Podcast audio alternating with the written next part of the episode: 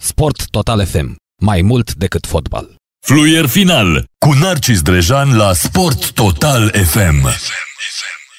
Bună seara, bună seara și bine v-am regăsit, dragi radioascultători, la o nouă ediție a emisiunii Fluier Final, uh, gazda dumneavoastră de 11 ani aproape, Narcis Drejan aici la microfonul Sport Total FM. Uh, o să vorbim uh, astăzi despre ce se întâmplă și în Germania, și evident despre situația în atletismul românesc, unde Anișoara Cușmir a câștigat alegerile pentru Federația Arno de Atletism, în condițiile în care Anul acesta chiar a fost bătălie mare, da, și Constantin Adiță Tomescu, fostă Tomescu, s-a luptat uh, și a fost prin toată țara, a încercat să câștige acest uh, post, nu a reușit, Anișoara Cușmir, care a dispărut complet de vreo 20 de ani uh, din atletismul românesc, reapare și câștigă alegerile despre vaccinații care vor merge pe stadioane și uh, multe, multe altele. Asta pentru că la nivel de fotbal meciul între Clinceni și Sepsi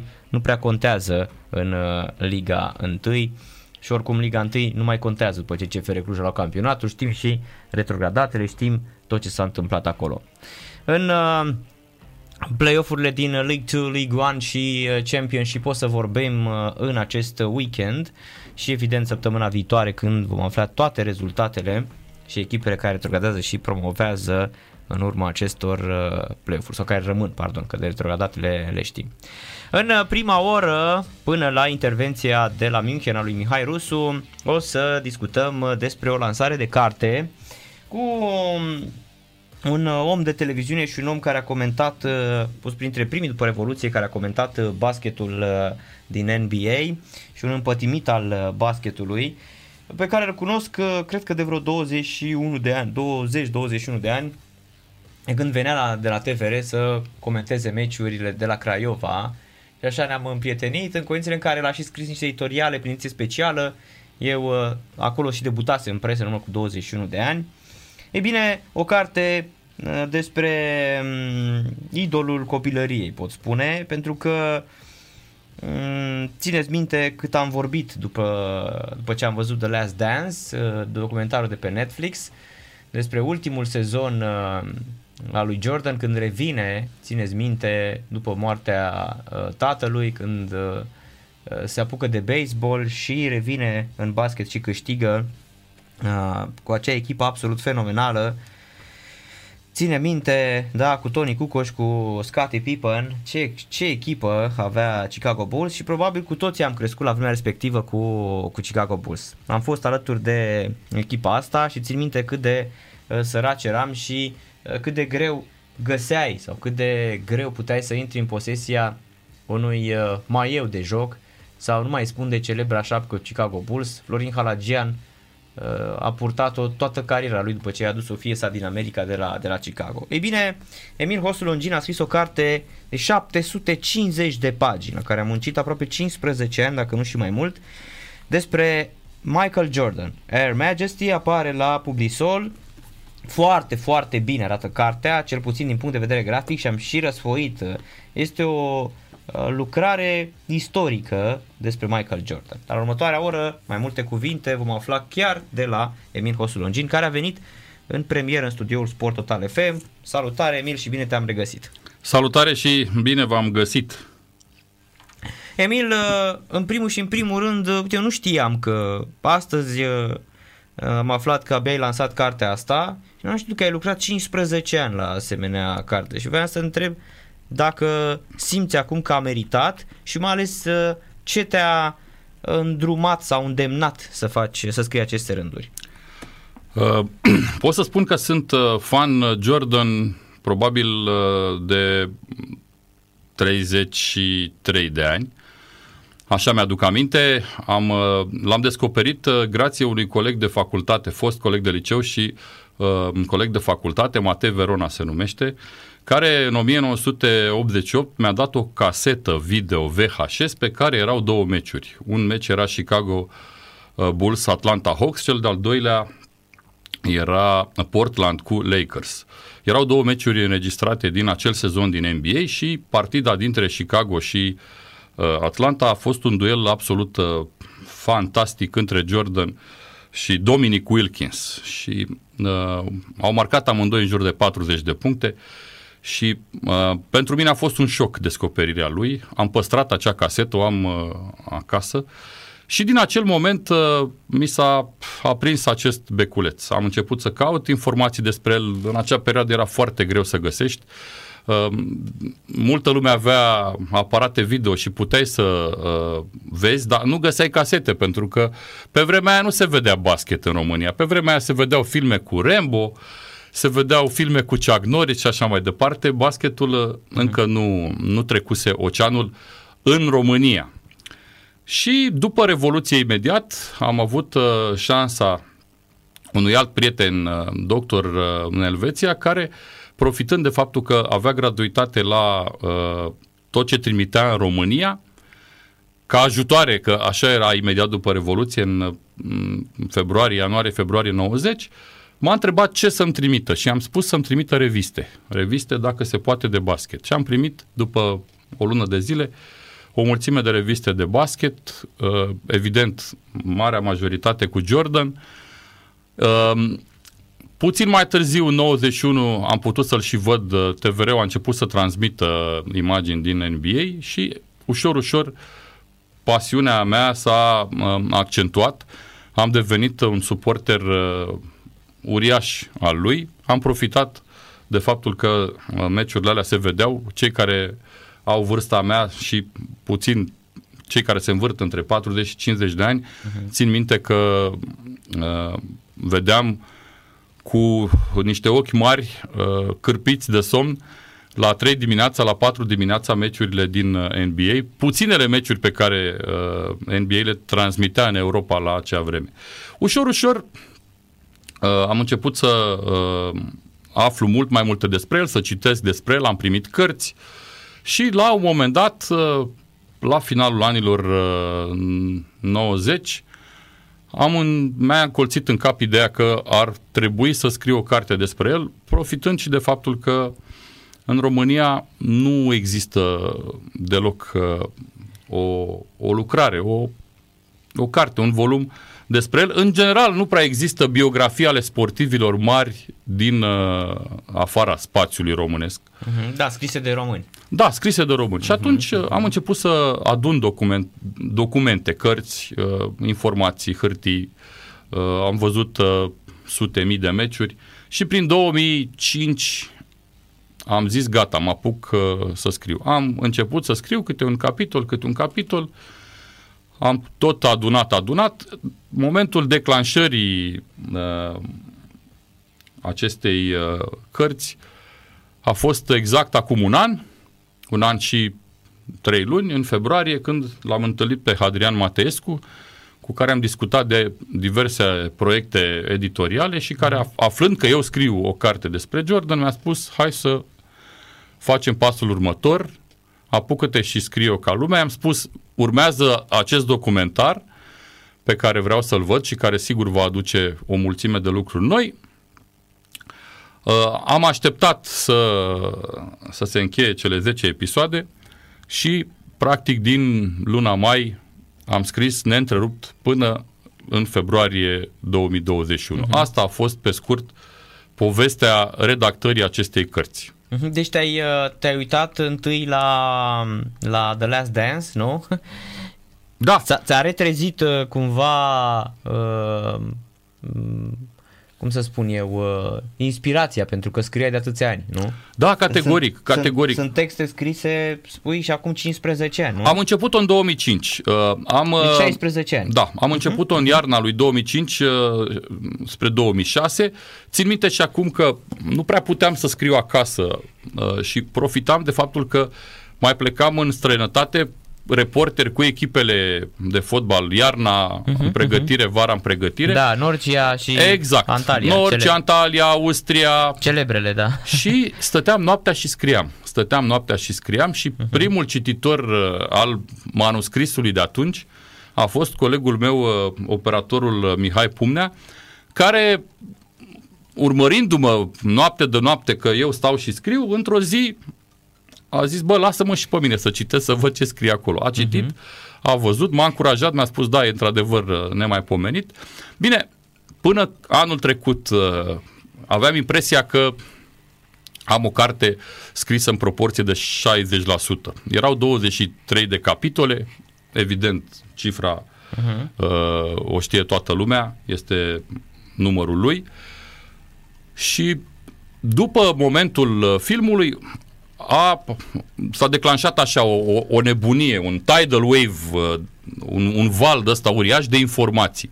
Oamenii și-au adus aminte, jucătorii din perioada aceea, de mo- multe momente pe care nu le povestiseră, au apărut podcasturi, uh, uh, imagini, uh, pe site-uri, uh, o mulțime de informații pe care eu le-am strâns, le-am pus cap la cap și de aici a început munca uh, foarte, foarte complicată de a uh, le asambla, de a face din uh, aceste piese un puzzle o lucrare scrisă cronologic de la momentul nașterii lui până la momentul în care a abandonat activitatea. Deci, practic, am cuprins în această carte nu numai cariera lui Mike, ci practic toată perioada uh, în care basketul profesionist american a devenit un fenomen mondial, un fenomen, un fenomen planetar. Pentru că, întâmplător sau nu, nu e o coincidență foarte probabil, în 1985, în timpul primului sezon al lui Jordan, a fost numit la conducerea ligii omul care a schimbat total acest sport, David Stern. Da, Stern. Dumnezeu uh-huh. să-l odihnească.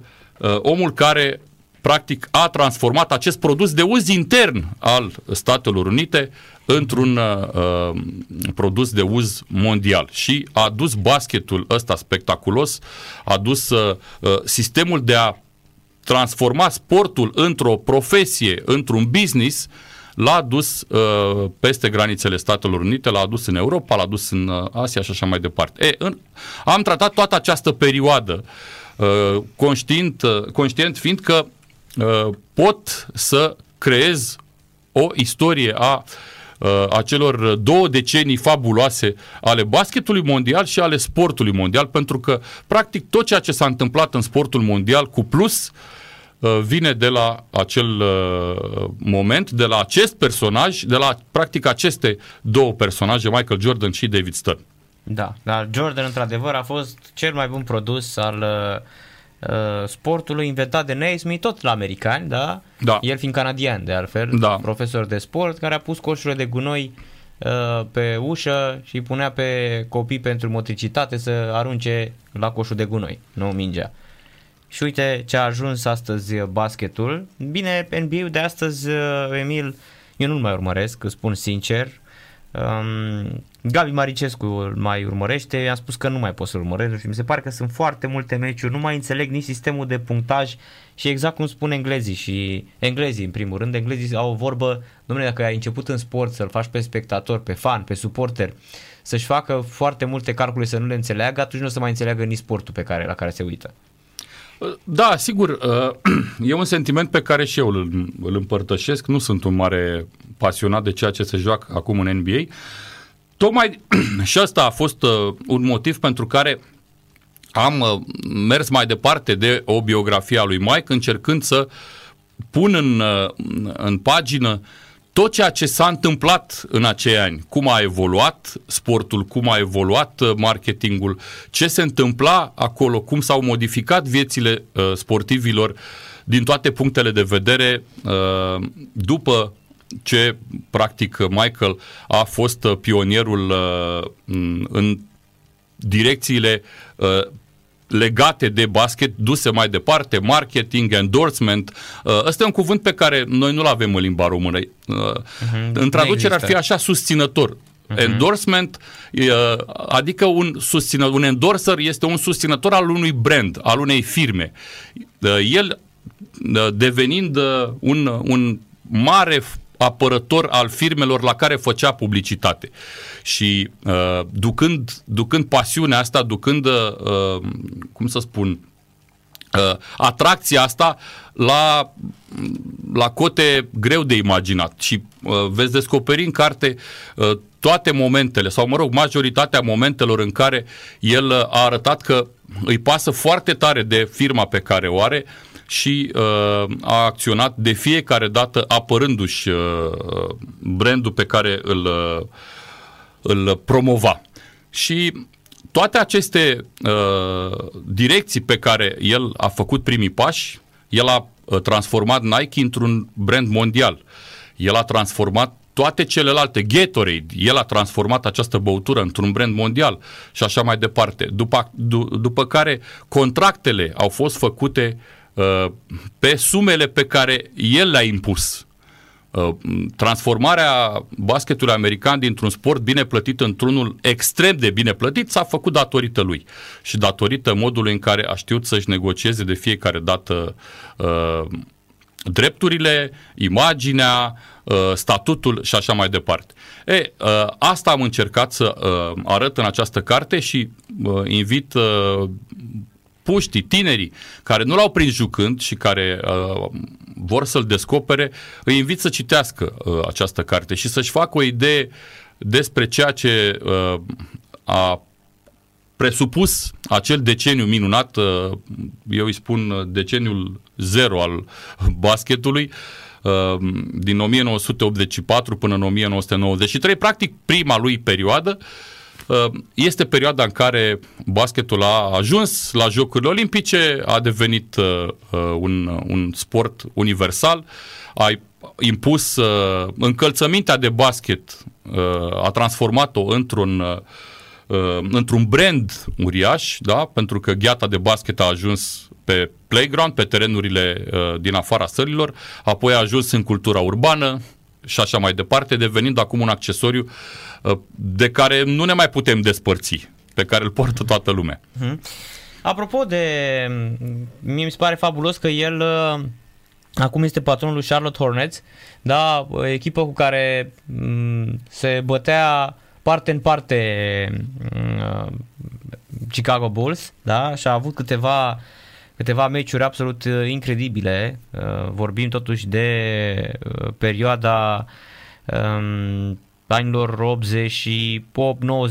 mai degrabă, da? când chiar a fost un meci incredibil, cred că în 88, când i-au bătut atunci cu cred că e un meci tot așa foarte, foarte important în care îi bate Hornets pe uh, Chicago Bulls și uh, uite cumva el se întoarce, nu s-a dus nicăieri, a luat exact echipa asta și pe Charlotte Hornets. Mi se pare fabulos. Da, Charlotte este practic echipa uh, din uh, orașul cel mai apropiat de locul nașterii lui. El este uh-huh. născut în Wilmington, Carolina de Nord. Uh-huh. În Charlotte uh, a crescut, acolo a avut uh, cartierul general al uh, primelor firme de care s-au ocupat părinții lui. El a rămas foarte atașat de acest oraș.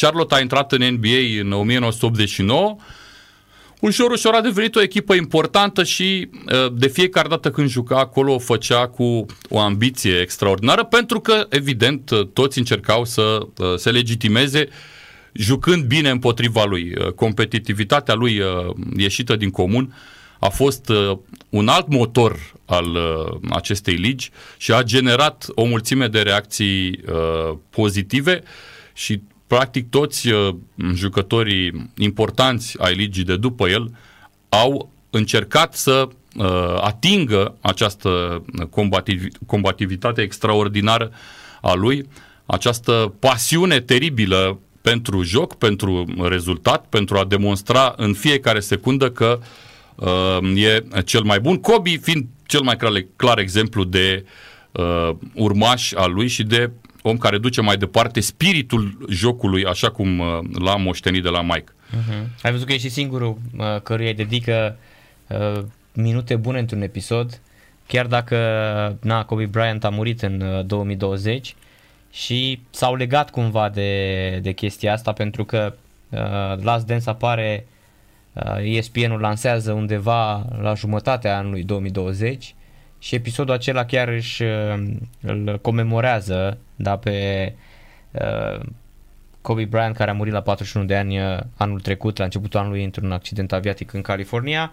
Și apropo de asta ai văzut că um, Michael Jordan spune clar că na, Kobe Bryant uh, este într-adevăr cel care a dus mai departe um, ideea asta de one-man show, uh, în, practic să țină o competiție mondială, da? Că asta, asta a făcut și el, Michael Jordan. Era omul cum era și Maradona în fotbal, chiar dacă apoi a mai apărut și alții, nu? Da, el a fost practic omul care a transformat uh, acest uh, sport într-atât încât uh, să poată depinde un rezultat de uh, jocul unui singur uh, basketbalist. Și uh, pe lângă multele recorduri pe care, pe care le are, pe lângă multele uh, performanțe uh, fabuloase pe care le are, el a uh, ridicat la nivelul de MVP în uh, NBA un post neobișnuit. Postul 2 în basketul uh, european, shooting guard, fundașul ofensiv, uh-huh. n-a fost niciodată un post de superstar în NBA, cu foarte puține excepții. În NBA, uh-huh. până în, la jumatea anilor 80, au fost uh, dominanți pivoții și conducătorii de joc. Uh, au mai fost extremele de forță, jucătorii de poziția 4. Ei bine, el a uh, intrat în ligă și de pe poziția asta a devenit numărul 1 în basket. O, o, o mare realizare. Adică uh, un tip de 1,98 m cu abilitățile lui a fost în stare să uh, transpună pe teren uh, capacități ale celorlalți jucători. El este cel care, așa cum a spus un antrenor uh, la un moment dat înainte de a intra în ligă, este omul care putea juca pe orice post. Un all-around player uh, în adevăratul sens al cuvântului și uh, este și în carte episodul. În 1984, când Rod Thorne, care era președintele clubului Chicago Bulls, căuta un pivot, era disperat să uh, ia din draft un pivot și știa că nu are nicio șansă pentru că uh, pivotul uh, din draft, uh, Hakim Olajuwon, era practic rezervat de Houston Rockets, el căuta un pivot și într-o discuție cu unul dintre secunzii echipei olimpice, Michael Jordan fiind în acea vară, în 84, pregătindu-se pentru Jocurile Olimpice de la Los Angeles, fiind student, a spus de ce te chinui să găsești pivot, îl iei pe Michael și îl pui să joace pivot. N-are niciun fel de, uh-huh. de problemă. Uh-huh. E, el a făcut uh, din acest post, postul 2, uh, postul de shooting guard, a făcut uh, l-a transformat într-un, în, într-un post esențial pentru basket și într-un post esențial pentru a deveni star. Pentru că după aia au mai fost mulți care au dominat NBA-ul din acea poziție. Sigur, n-au făcut-o ca el, pentru că uh, abilitățile lui deosebite, faptul că a fost un jucător probabil singurul din istoria acestui sport care s-a apărat la fel de bine cum a atacat, ceea ce este imposibil de găsit în, în basketul mondial, ei bine, acea, aceste calități uh, uh, transpuse pe teren au creat uh, acest nivel extrem de înalt la care putea să ajungă un fundaș. A fost uh, uh, fundașul cu cele mai multe capace puse în NBA. Uh-huh, A fost fundașul care uh, putea să joace fără probleme împotriva uh, basketbaliștilor de 2-15, care uh, dădea de sus peste pivoți uh, mult mai înalți, mult mai puternici și așa mai departe.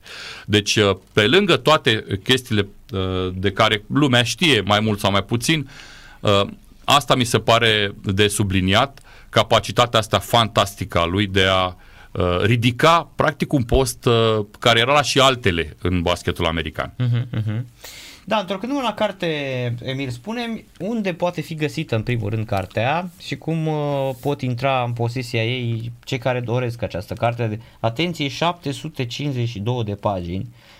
Da. 752 de pagini. 736 de pagini în și total, da. 16 uh-huh. Mhm. pagini de fotografii. Uh-huh. Sunt niște fotografii splendide. Uh, Cartea este uh, tipărită de editura Publisol, uh, se găsește acum la comandă pe site-ul editurii, pe site-urile celorlalte uh, uh, molurile astea de carte. Da, gen... pe site-urile care promovează da, cărți, care vând cărți, Libris, Elefant, Cărturești și așa uh-huh, mai mhm, departe. Uh-huh. Și uh, de săptămâna viitoare va intra, de luni probabil, va intra în librării, luni, marți, uh, Ehm, se poate găsi la librării. Cine vrea să o comande, o poate comanda, îi vine imediat uh, după ce se achită, se uh, și se face comanda, în 48 de ore cartea poate să vină.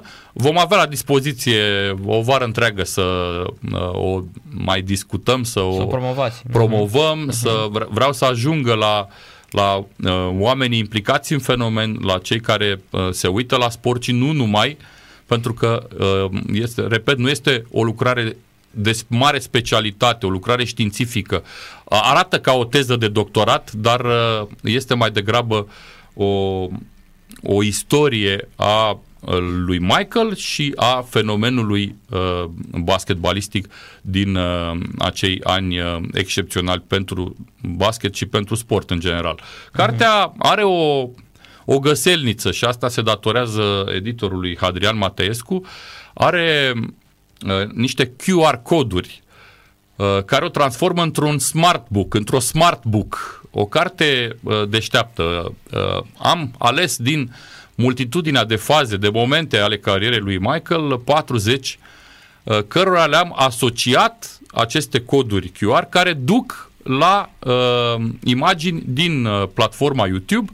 Deci, practic, de pe pagină citești despre fază și apoi cu telefonul scanezi uh, acel cod QR și imediat uh-huh. vezi De fapt, dai drumul la aparatul foto. exact. Dai drumul la uh, aparatul foto și te duci exact... uh, și te duci Da. da. în uh, YouTube și vezi highlights-uri sau momente sau coșuri emblematice pentru că sunt mai multe uh, Da. uh, tipuri de, de, de imagini și de, de capturi video din cariera lui. Uh, primul meci în care a jucat, meciul de 55 de puncte, coșurile spectaculoase de shot, uh, ultimul coș, meciul uh, din uh, uh, Utah Flu Game, așa cum îl știe lumea, Poison Game, așa cum uh, îl veți descoperi în carte, pentru că s-a spus că a avut gripă, dar el a fost de fapt otrăvit. Sunt foarte multe uh, elemente special în această carte. Este o, ca- este o carte care arată foarte bine, are o calitate uh, absolut ireproșabilă și vreau să mulțumesc uh, celor mulți care au lucrat la ea. E paginată impecabil, este corectată foarte bine, este aranjată. Uh, Cătălin Oprișan a fost cel care a fost uh, redactor la această carte, are un cuvânt uh, important și a avut uh, un cuvânt important în alcătuirea uh, coperții Bogdan Naumovici, cel care este un fan probabil la fel de mare uh, așa cum sunt eu al lui Michael Jordan, el are o agenție de publicitate care se numește 23 Communications, e, evident uh, datorită lui Mike. Deci este o carte care va fi disponibilă uh, și la vânzare în librărie, la vânzarea clasică, este în continuare disponibilă pe uh, comandă, se face foarte ușor, uh, se poate comanda, deci uh, este accesibilă mm, oricui. Mhm. Apropo de mm, Michael Jordan, uh, ok, înțeleg, ai explicat clar de ce, de ce ai luat această decizie, de ce ai uh, muncit atât pentru un asemenea document istoric, pentru că așa arată ca un document istoric din tot ce am răsfoit până acum. Voiam să întreb, Emil, dacă ai încercat să iei legătura cu stafful lui Michael Jordan, că e clar că la Michael Jordan se ajunge Adică mai degrabă cred că ai impresia că ajungi la Isus și la Dumnezeu decât să ajungi la Michael Jordan. Da, așa este. Uh, Și am avut o experiență cu Michael uh, între perioadele în care el a jucat. uh, Am avut și ghin, mare Gideon în, uh, în acei ani și asta pentru că fratele meu care uh, era în acea vreme ziarist la ziua și-a făcut uh, foarte ușor uh, acreditare și a putut să plece la uh, două All-Star Game-uri a- având uh,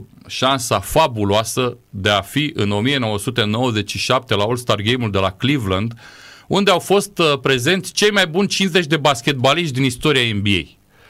Au fost prezentați, uh, ziariștii au putut să ia legătura cu ei, să intervieveze și așa mai departe. A fost un moment uh, special și uh, el a fost martor acolo uh, spre invidia mea totală că n-am putut să plec. Eu fiind din televiziune, mi-era foarte greu să uh, obțin drepturile. Uh, evident, televiza ProTV în acea perioadă, eu fiind la TVR, nu puteam să obțin acreditare neavând drepturi de uh, televizare și n-am putut să ajung. El a ajuns, mi-a povestit uh, cum a fost acolo, o experiență absolut fabuloasă și mi-a zis, uh, apropo de ceea ce înseamnă Michael, noi având de-a lungul anilor destule discuții despre care e mai mare, Michael sau Magic. El era fanul lui Magic, eu eram fanul lui Michael. Dar trecând uh, uh ani și văzând, prinzând uh, uh, anii de glorie ai lui Michael, a devenit și el uh, pasionat și am rezolvat această ecuație. Ei bine, uh, el îmi spunea, erau toți cei 50 de jucători cei mai mari din istorie, cu două excepții uh, au fost care uh, mi se pare că n-a fost Shaquille, care se operase și încă unul dintre ei, nu țin minte exact, cert este că erau toți, toți acolo. Russell, Chamberlain, Patrick, Jabbar, Patrick Ewing, Patrick, uh, toți, toți, George, uh-huh. George Mikan, uh-huh. Havlicek, deci toți coloși, toți balaurii, așa cum uh-huh. le spun eu, uh, acestui sport și le-au dat niște geci personalizate cu NBA at 50, că se împlineau 50 de ani de când există NBA și au fost aleși cei mai buni 50 de jucători și uh, au fost toți în gecile astea splendide, uh, personalizate, erau pe parchetul sălii din Cleveland și au făcut poze, au fost prezentați, după care s-a dat liber la uh, ziariști, la ei, să-i intervieveze.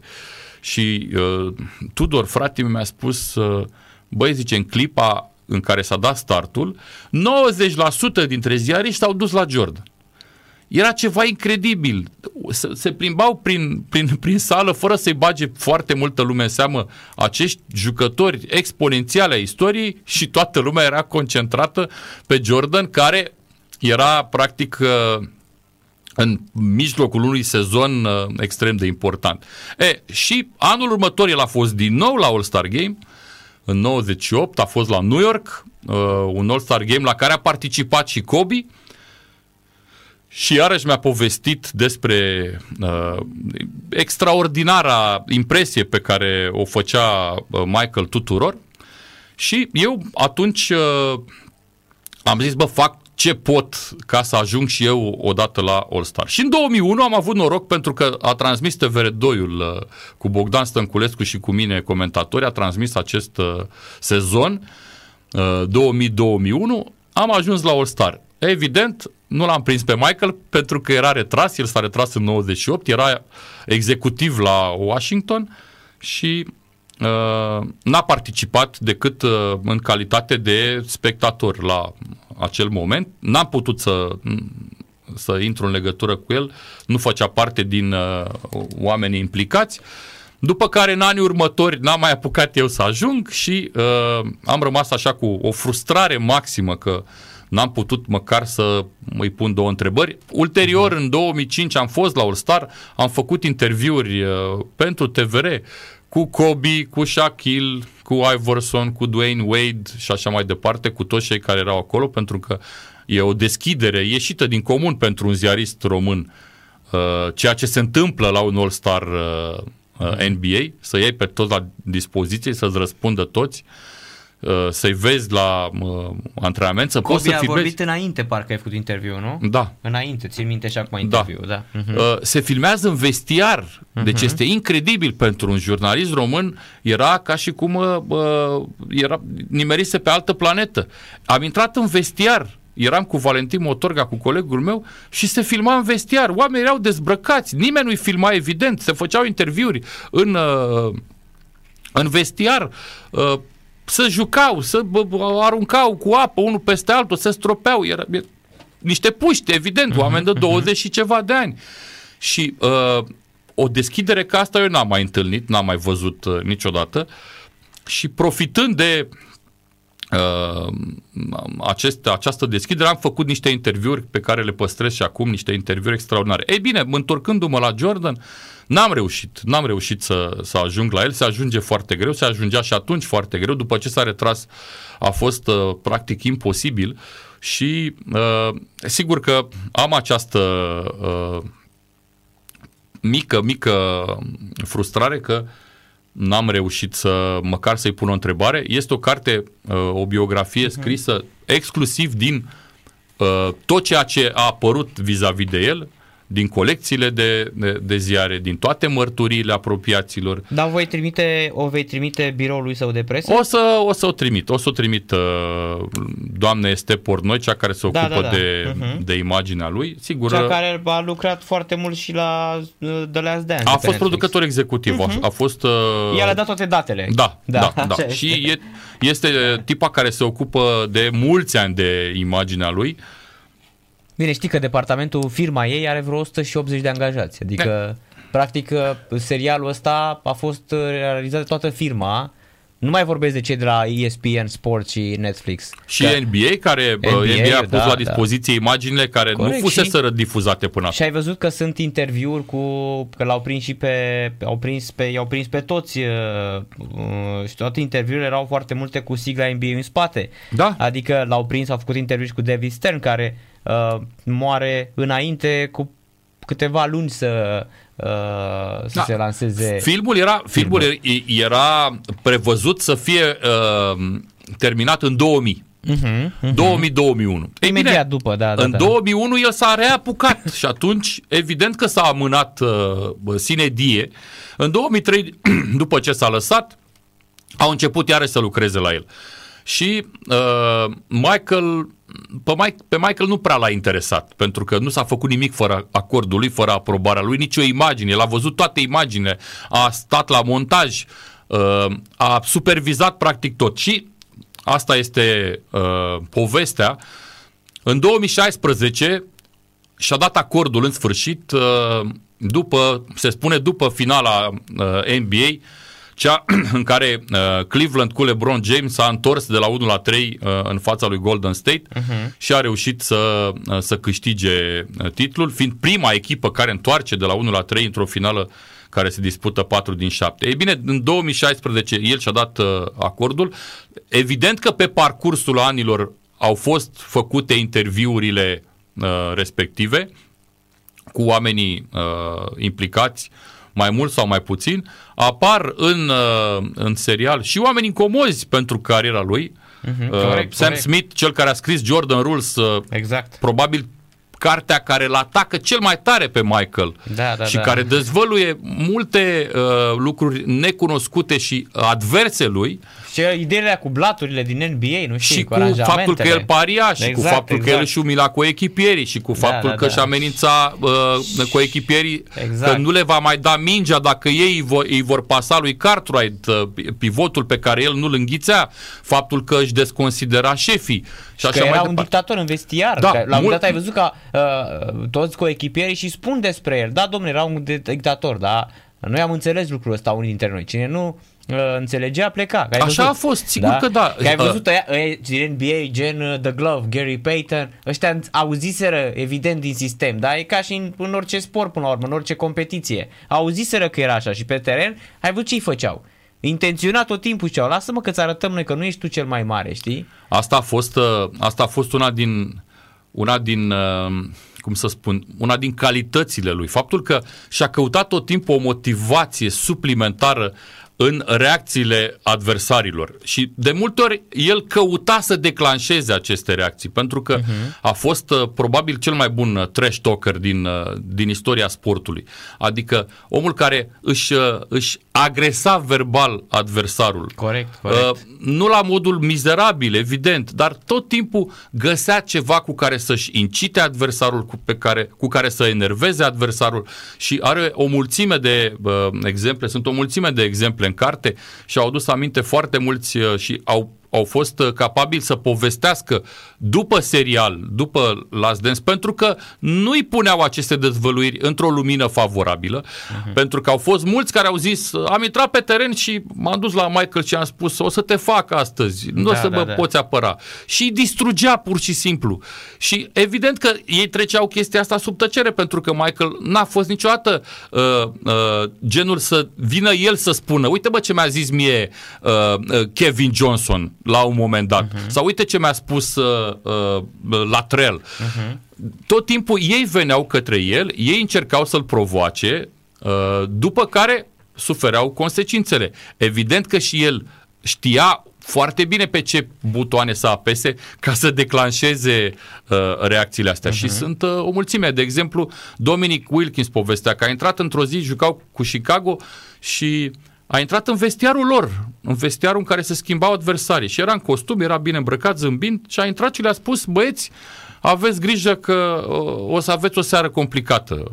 Uh-huh. A închis ușa, s-a cărat, a zâmbit, s-a cărat și le-a dat 60 de puncte în meciul ăla. Da, corect. Uh, așa făcea cam cu toți, uh, cu toți adversarii. Uh, și provoca, le, le căuta punctele slabe, punctele care să enerveze, încă o dată, nu la, nu la modul mizerabil, nu la modul în care să le atace familiile și așa mai departe, dar tot timpul găsea ceva cu care să-și, uh, să-și provoace adversarul. Uh, la fel, răspunzând provocărilor și există uh, acel episod senzațional cu Dikembe Mutombo, care intrase în NBA, pivotul nigerian extrem de bine făcut, de înalt, de puternic, care la un moment dat uh, jucau uh, cei de la Denver cu uh, cei de la Chicago și Jordan avea de bătut două libere și după ce o marchează pe prima, Dikembe care stătea la recuperare îi spune ratează-o pe asta. Și Jordan s-a uitat așa la el și a spus Dikembe, asta e pentru tine. A închis ochii și a aruncat și a marcat. Uh-huh. După care a spus da. bine ai venit în NBA. Da, da, da, da, da. Și sunt foarte, foarte multe episoade de acest gen. Mai are unul uh, în primii ani, a jucat în, într-un meci în Salt Lake City, oraș în care a scris istorie după o lungă perioadă.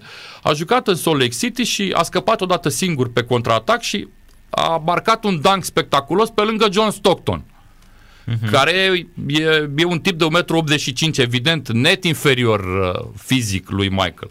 Și după ce a marcat acel dunk uh, spectaculos, după aterizare, a auzit, s-a auzit uh, uh, strigat de un tip din, din tribună uh, Bine că ți l-ai găsit pe ăsta, Micu. Bine că ești tu șmecher că ai dat peste ăsta, Micu. Uh-huh, Michael uh-huh. s-a uitat la el, ok. După trei faze, a scăpat iarăși singur pe contraatac și în fața lui s-a aflat Tree Rollins, un băiat de 2,17 și vreo 130 de kilograme. Da. A sărit, a dat dancul peste el, distrugător, a aterizat, s-a dus în fața acelui spectator, s-a oprit și a spus e suficient de mare ăsta sau mai căutăm?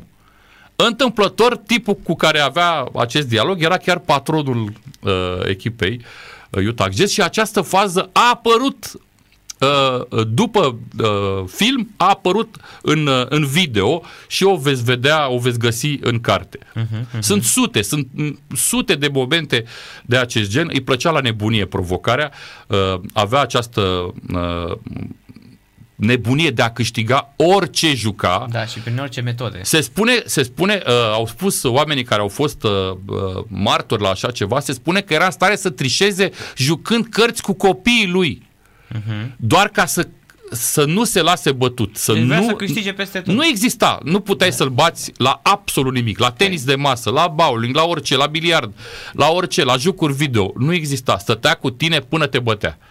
Uh-huh. n-ai văzut că și când s-a apucat de baseball, ce, pe ce ambiție a avut în alea două sezoane să să fie cineva totuși un sport, baseball. un sport atât total greu, diferit și atât de greu, da, exact. Foarte greu și uh, cu, cu niște sisteme de antrenament total diferite. Da, normal și o altă biomecanică de lovire. Total diferită și un, un fizic și... care pe el nu-l ajuta în nimic, baseball. Exact. Cu brațe lungi, cu picioare lungi, era total uh, împotriva tip, tipului de jucător de baseball. Cu toate da. astea a strâns din dinți și puțină lume știe că el practic a fost uh, retrogradat la uh-huh. o echipă de ligă secundă, de ligă minoră, la Birmingham Barons și a stat acolo uh, într-un grup de băieți care câștigau uh, pe lună salariul pe care el câștiga la Chicago Bulls pe oră uh-huh. și a stat cu ei în hoteluri de o stea de două stele, în moteluri, a mâncat cu ei, Uh, se oprea cu ei la benzinărie, mergeau cu autocarul, le-a cumpărat un autocar, a făcut, uh, a dat două telefoane și le-a venit un autocar nou.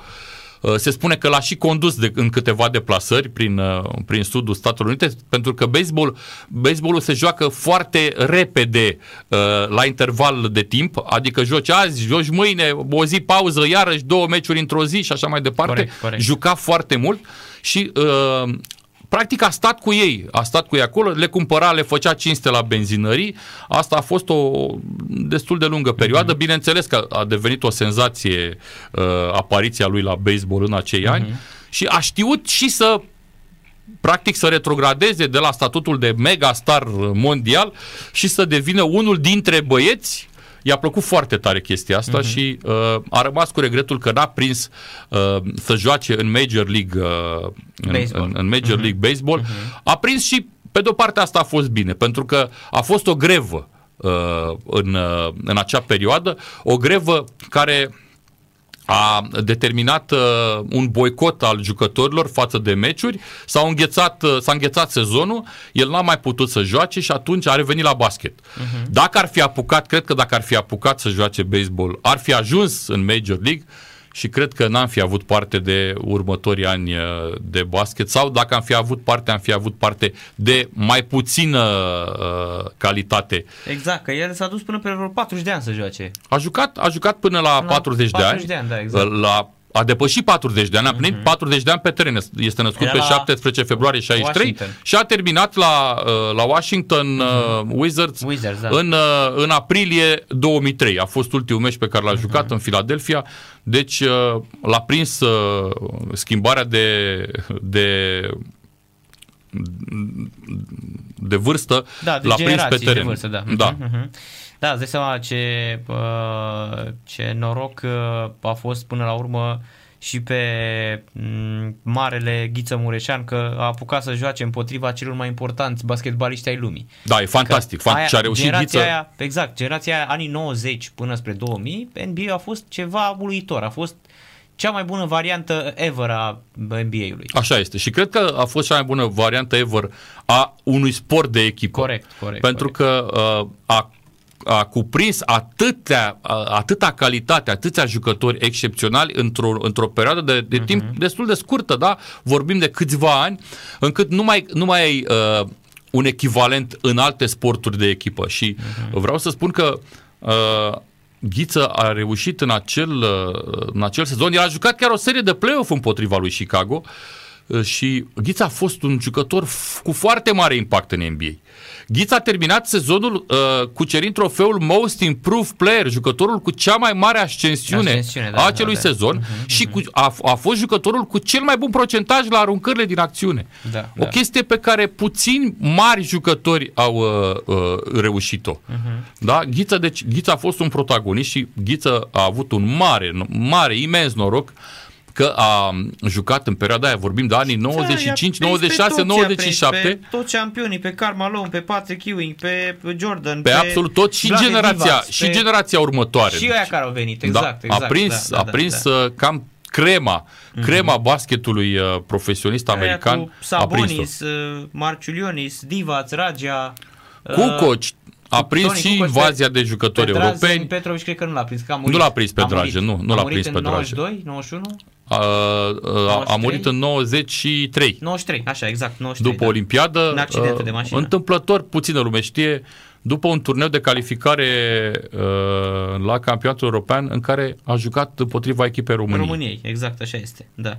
Emil, voiam să te întreb, uh, în cartea Air Majesty, tu îți dai și cu părerea sau uh, sunt doar uh, uh, texte uh, de unde te-ai inspirat din presa americană, din toată cariera lui, sau îți dai și cu părerea, uite, de exemplu, voiam să te întreb dacă tu crezi că la Barcelona 92, acel Dream Team care a rupt totul, Isaiah, uh, Isaiah Thomas n-a jucat din sau n-a fost luat din cauza lui Jordan. Apropo de scandalul ăsta. Da, este, e, e, e un capitol uh, rezervat Dream Team-ului în carte și uh, de la început menționez că nu am uh, n-am uh, intervenit absolut deloc în carte. Sigur, este scrisă de pot să mă consider uh, un biograf al lui, da? Mhm, deci uh-huh, uh, am accentuat poate, am folosit niște epitete, am, uh, dar păstrând tonul presei de atunci, oamenilor care au relatat uh, uh, în ziare, în reviste uh, și așa mai departe,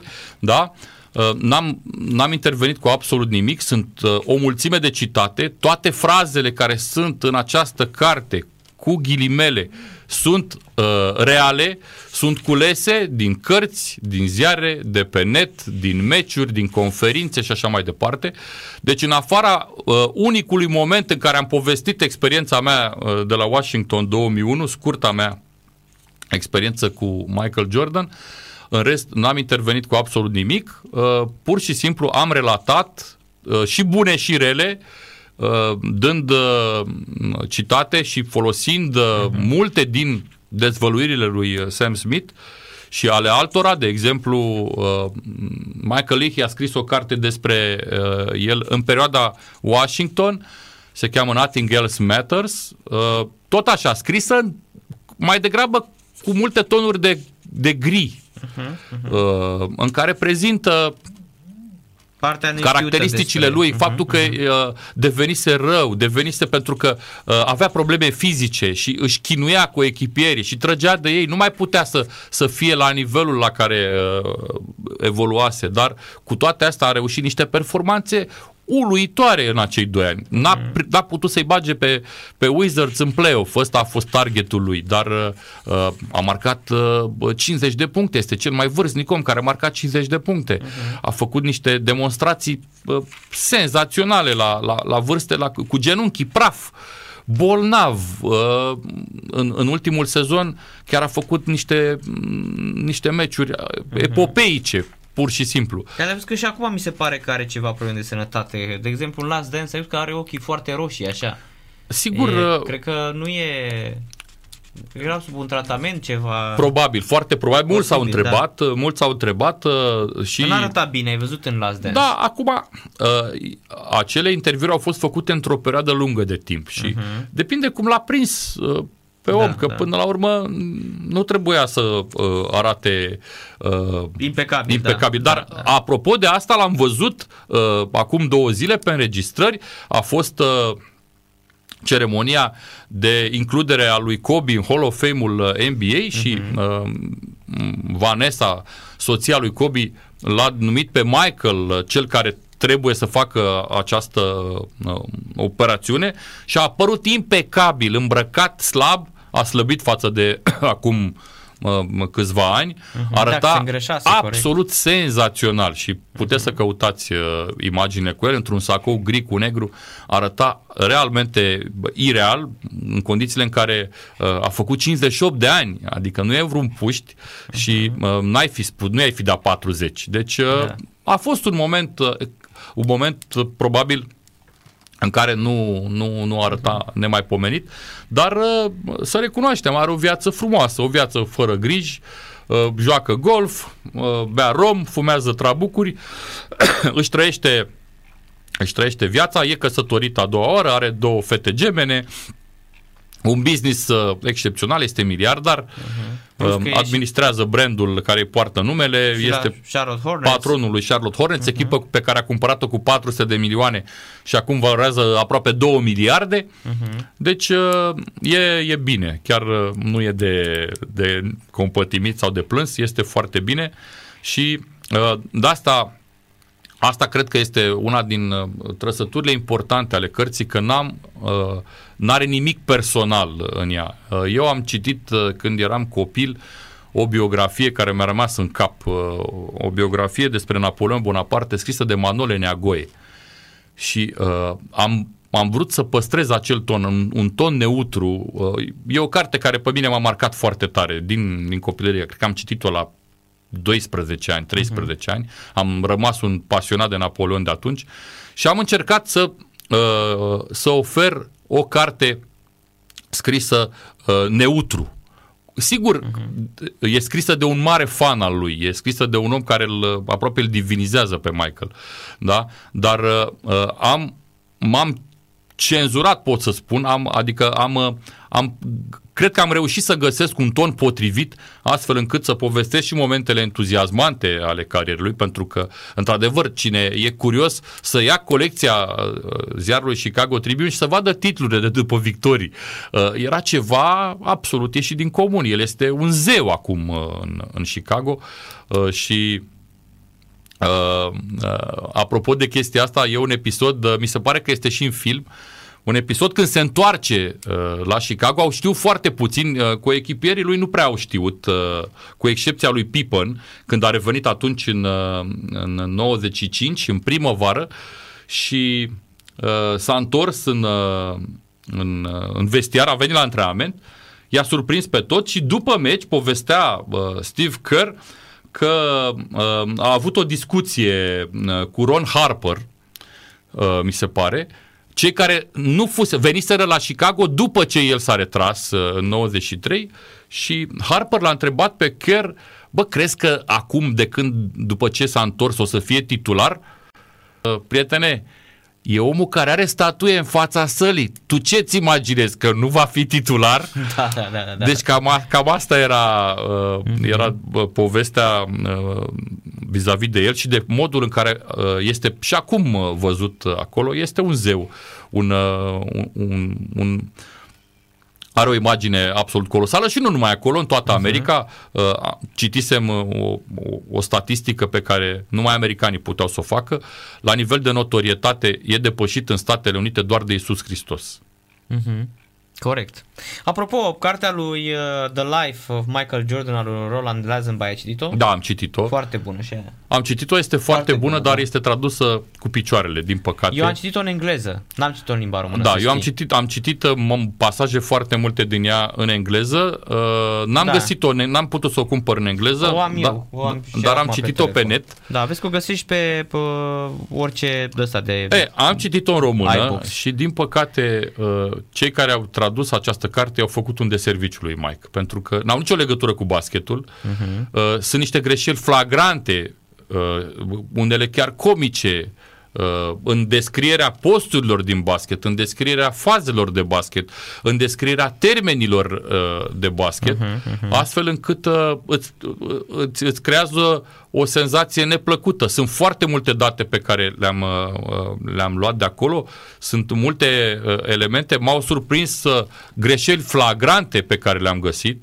și mi se pare foarte ciudat, este un om care a vorbit cu Mike, care a avut uh, o bază uh, de uh, bibliografică mult mai mare decât am avut-o eu, care a avut acces la jucători direct, la oameni care au trăit în perioada aia, este scrisă cu mare accent pe viața lui și pe strămoșii lui și pe așa. Așa e, pentru că Lăs- sunt discuții cu el, copilăria lui. da, lăsând totul, da. la o parte multe chestii sportive care pe noi ne-ar interesa și pe care eu le-am pus în carte și s- sigur este scrisă pentru un, un, un uh, public american avizat. Uh-huh. Ceea ce nu este cazul uh, uh, tonului acestei cărți, este scrisă pentru un public care încearcă să descopere și uh, basketul american și uh, fenomenul și contextul și așa mai departe și cred că am făcut-o accesibilă uh, chiar unui, uh, unui tip care nu e familiarizat neapărat cu, cu basketul. Mhm. Apropo, știi că prin corporații din Statele Unite ale Americii se dau citate din Michael Jordan?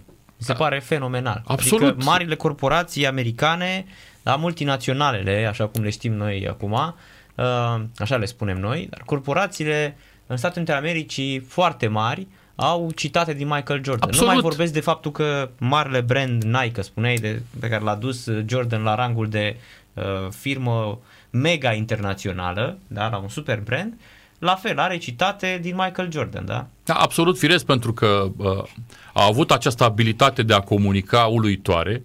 Uh, este un tip extrem de deștept, este un, un tip extrem de, a fost un tip extrem de deschis către presă în toată perioada în care a fost activ. A devenit și prieten cu mulți uh, ziariști. Ahmad Rashad de la NBC uh, e ca un frate pentru el.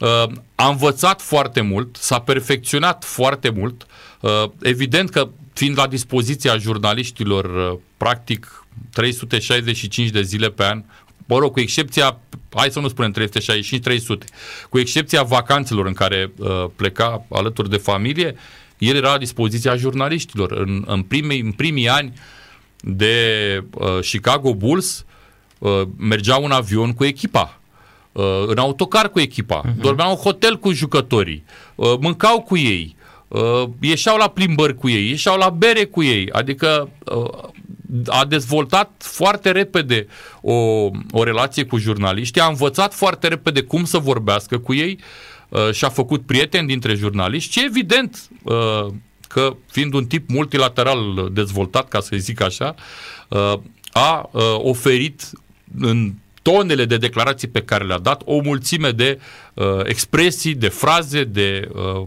cuvinte potrivite pe care oamenii le-au folosit. Uh, dacă nu, nu ceda niciodată, dacă cedezi odată devine obicei și așa mai departe, are o mulțime de uh, uh, expresii pe care uh, le-a, le-a folosit și care i-au fost preluate uh, devenind uh, așa proverbe, hai să le spun uh, proverbe, uh, un tip foarte deștept, un tip foarte uh, bine mobilat la cap și aici uh, mama lui a avut o influență enormă pentru că a insistat ca el să-și ia examenele. Uh, el după ce a părăsit colegiul după trei ani, n-a mai stat să-și, uh, să-și ia licența I-a promis mame, mai că să n-a fost de acord ca el să părăsească ultimul an, chiar dacă avea o da. oportunitate fantastică de a intra în NBA și de a deveni uh-huh. bogat. Și, Ai văzut că uh, familia a ținut tot timpul chestia asta cu școala. Să, da, el da. Vine, provine dintr-o familie foarte... Adică nu e din familie un din middle de... class, Un middle class exact. american perfect. Hai exact. că s-a lucrat la General Electric, uh, a fost, a lucrat în armată, mai uh-huh. că s-a mhm. lucrat la bancă. Era, Era o familie bancher, da. tipic da. medie uh, de culoare din, din sudul Statelor Unite, din Carolina de Nord. Uh-huh a crescut foarte bine, respectuos, uh, cu uh, cinci, practic cinci copii în, în familie și crescut foarte bine de mama, de mama lor, de uh-huh. uh, doamna Jordan, uh, de care el a rămas foarte atașat uh, și chiar uh, uh, povestea unul dintre realizatorii filmului un amănunt, faptul că se vede pe uh, pe, pe film, în, la interviuri, cum are lângă el un pahar cu o băutură și un trabuc. Exact. Dar nu-l vezi fumând. Uh-huh. Pentru că a refuzat să apară, să se lase filmat fumând, ca să nu-l vadă maică sa. Asta a spus. Nu vreau să mă vadă uh, mama. Mama cum fumez, da. Pentru uh-huh. că, na, știu că nu e bine, dar uh, asta e una din pasiunile lui. Bea un rom special, că multă lume s-a întrebat ce era acolo, ce whisky era. Nu era whisky, nu, era un rom. rom da, un rom special care costă pasionat. foarte mult. Uh-huh. E uh, un tip pasionat. Nu și-a refuzat uh, plăcerile uh, astea mici ale vieții, nici când, era ca, nici când era jucător. A mâncat la McDonald's în continuu, a da, băut da. Coca-Cola în continuu Uh, și de la KFC. Am mânca, nu, nu, nu prea.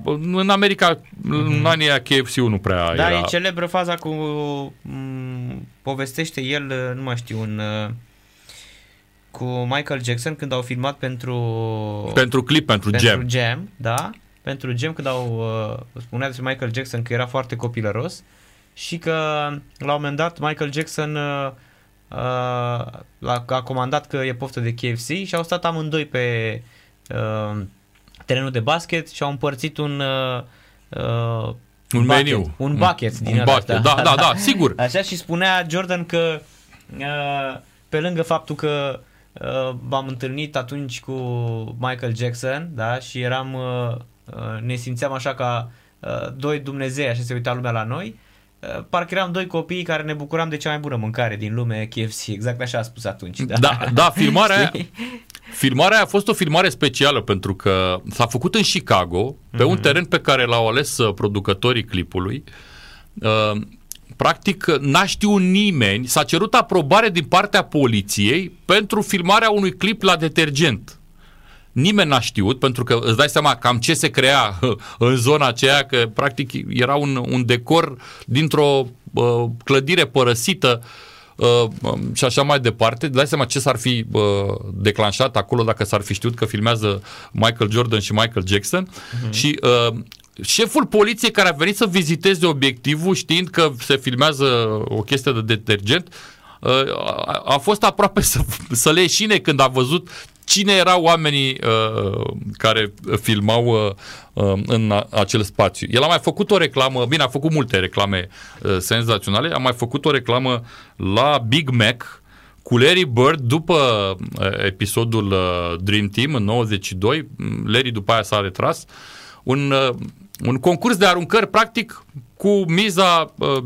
Big Mac și se provoacă unul pe altul și până la urmă ajung să arunce din afara sălii și aruncă de pe un turn uh, de peste râu și marchează, Și marchează, da. amândoi. Da. E, au povestit cei care au făcut uh, filmările că au, i-au filmat sus pe turn și uh, și-au dat seama când au montat clipul că nu ceruseră aprobare ca acel turn să apară filmat pentru două secunde în clip.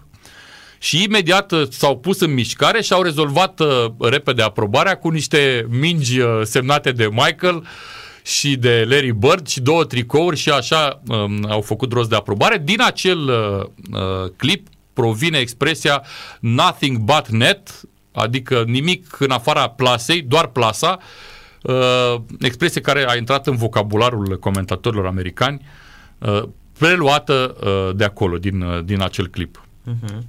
Da, fabulos. Emil, uh, deci cartea lui Emil Hosu Longino găsiți uh, la greu, fraților, am căutat-o mai devreme, este și pe Elefant, și pe Libri, și pe Cărturești, și pe uh, pagina... Librărie.net Li- Da, da, da, pe publisol.ro, chiar pe site-ul editurii este prima acolo. Momentan este la același preț, 79,90 de 80 de lei uh, este, dar merită, credeți-mă, 753 de pagini cu tot cu fotografii. Um, calitatea hârtiei excepțională, coperta este incredibilă, îi zice că este o carte uh, din străinătate, foarte, foarte bine îngrijită, foarte bine scrisă, nu văd greșeli, m-am uitat pe ea, o să o citesc și promit că o să revin și cu o uh, scurtă recenzie a cărții. Emil Hosu Longin, îți mulțumesc mult de tot pentru, pentru prezența la noi la emisiune. Eu mulțumesc și mulțumesc că... Și chiar vreau să întreb dacă uh, ai mai comentat basket. Da, sigur. Aș Ai- mai comenta. Ai comentat, nu? Da, da, da, sigur. Și Dacă- uh, cu plăcerea mi-a rămas uh, la fel. Foarte uh-huh. probabil mă veți auzi de la uh, în, comentând basketul de la Tokyo Uh-huh. și basketul La 3 la TV. 3, meciurile fetelor uh, și probabil meciurile din faza finală Da. De la Jocurile Olimpice. Aștept cu nerăbdare. Pasiunea a rămas uh, la fel, chiar dacă nu e nici la 10% din cât era în acei ani, cu uh, explicațiile pe care sper le-am, uh, le-am oferit, dar uh, uh, vă invit uh, să citiți această carte, să o luați, să o faceți cadou.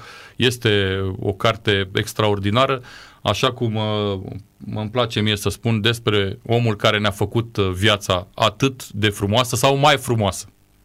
Mulțumesc mult de tot pentru prezență, seară plăcută și mult, mult succes îți uh, doresc în continuare, Emil Hosu Longin. Emil Hosu Longin a fost uh, prezent la Radio la Sport Total FM, vorbim despre cartea Air Majesty, o carte care s-a lansat în această săptămână. Noi ne întoarcem pe o scurtă, scurtă pauză cu Mihai Rusu din uh, Germania. În câteva secunde revenim. Stați, stați, stați aproape, nu, nu plecați de lângă radio că nu ceva cu voi.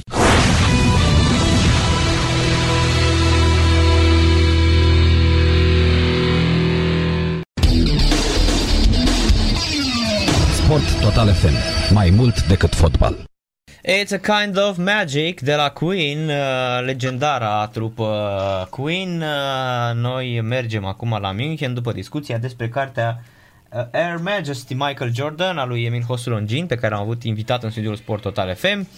Mergem în acest moment uh, la Mihai Rusu, la München, acolo unde vom uh, discuta uh, despre, evident, uh, uh, tot ce se întâmplă în Germania și nu numai. Bună seara, bună seara Mihai! Bună seara, Narcis! Bună seara, stimate, stimate ascultătoare și stimați, stimați ascultători! Așa este, vom ataca câteva subiecte germane și internaționale în, din fotbal, pentru că suntem acum pe final de campionate occidentale, pe de o parte, și pe de altă parte suntem la începutul cantonamentelor echipelor naționale care vor participa la turneul pan-european, printre care câteva le veți vedea și uh, la București.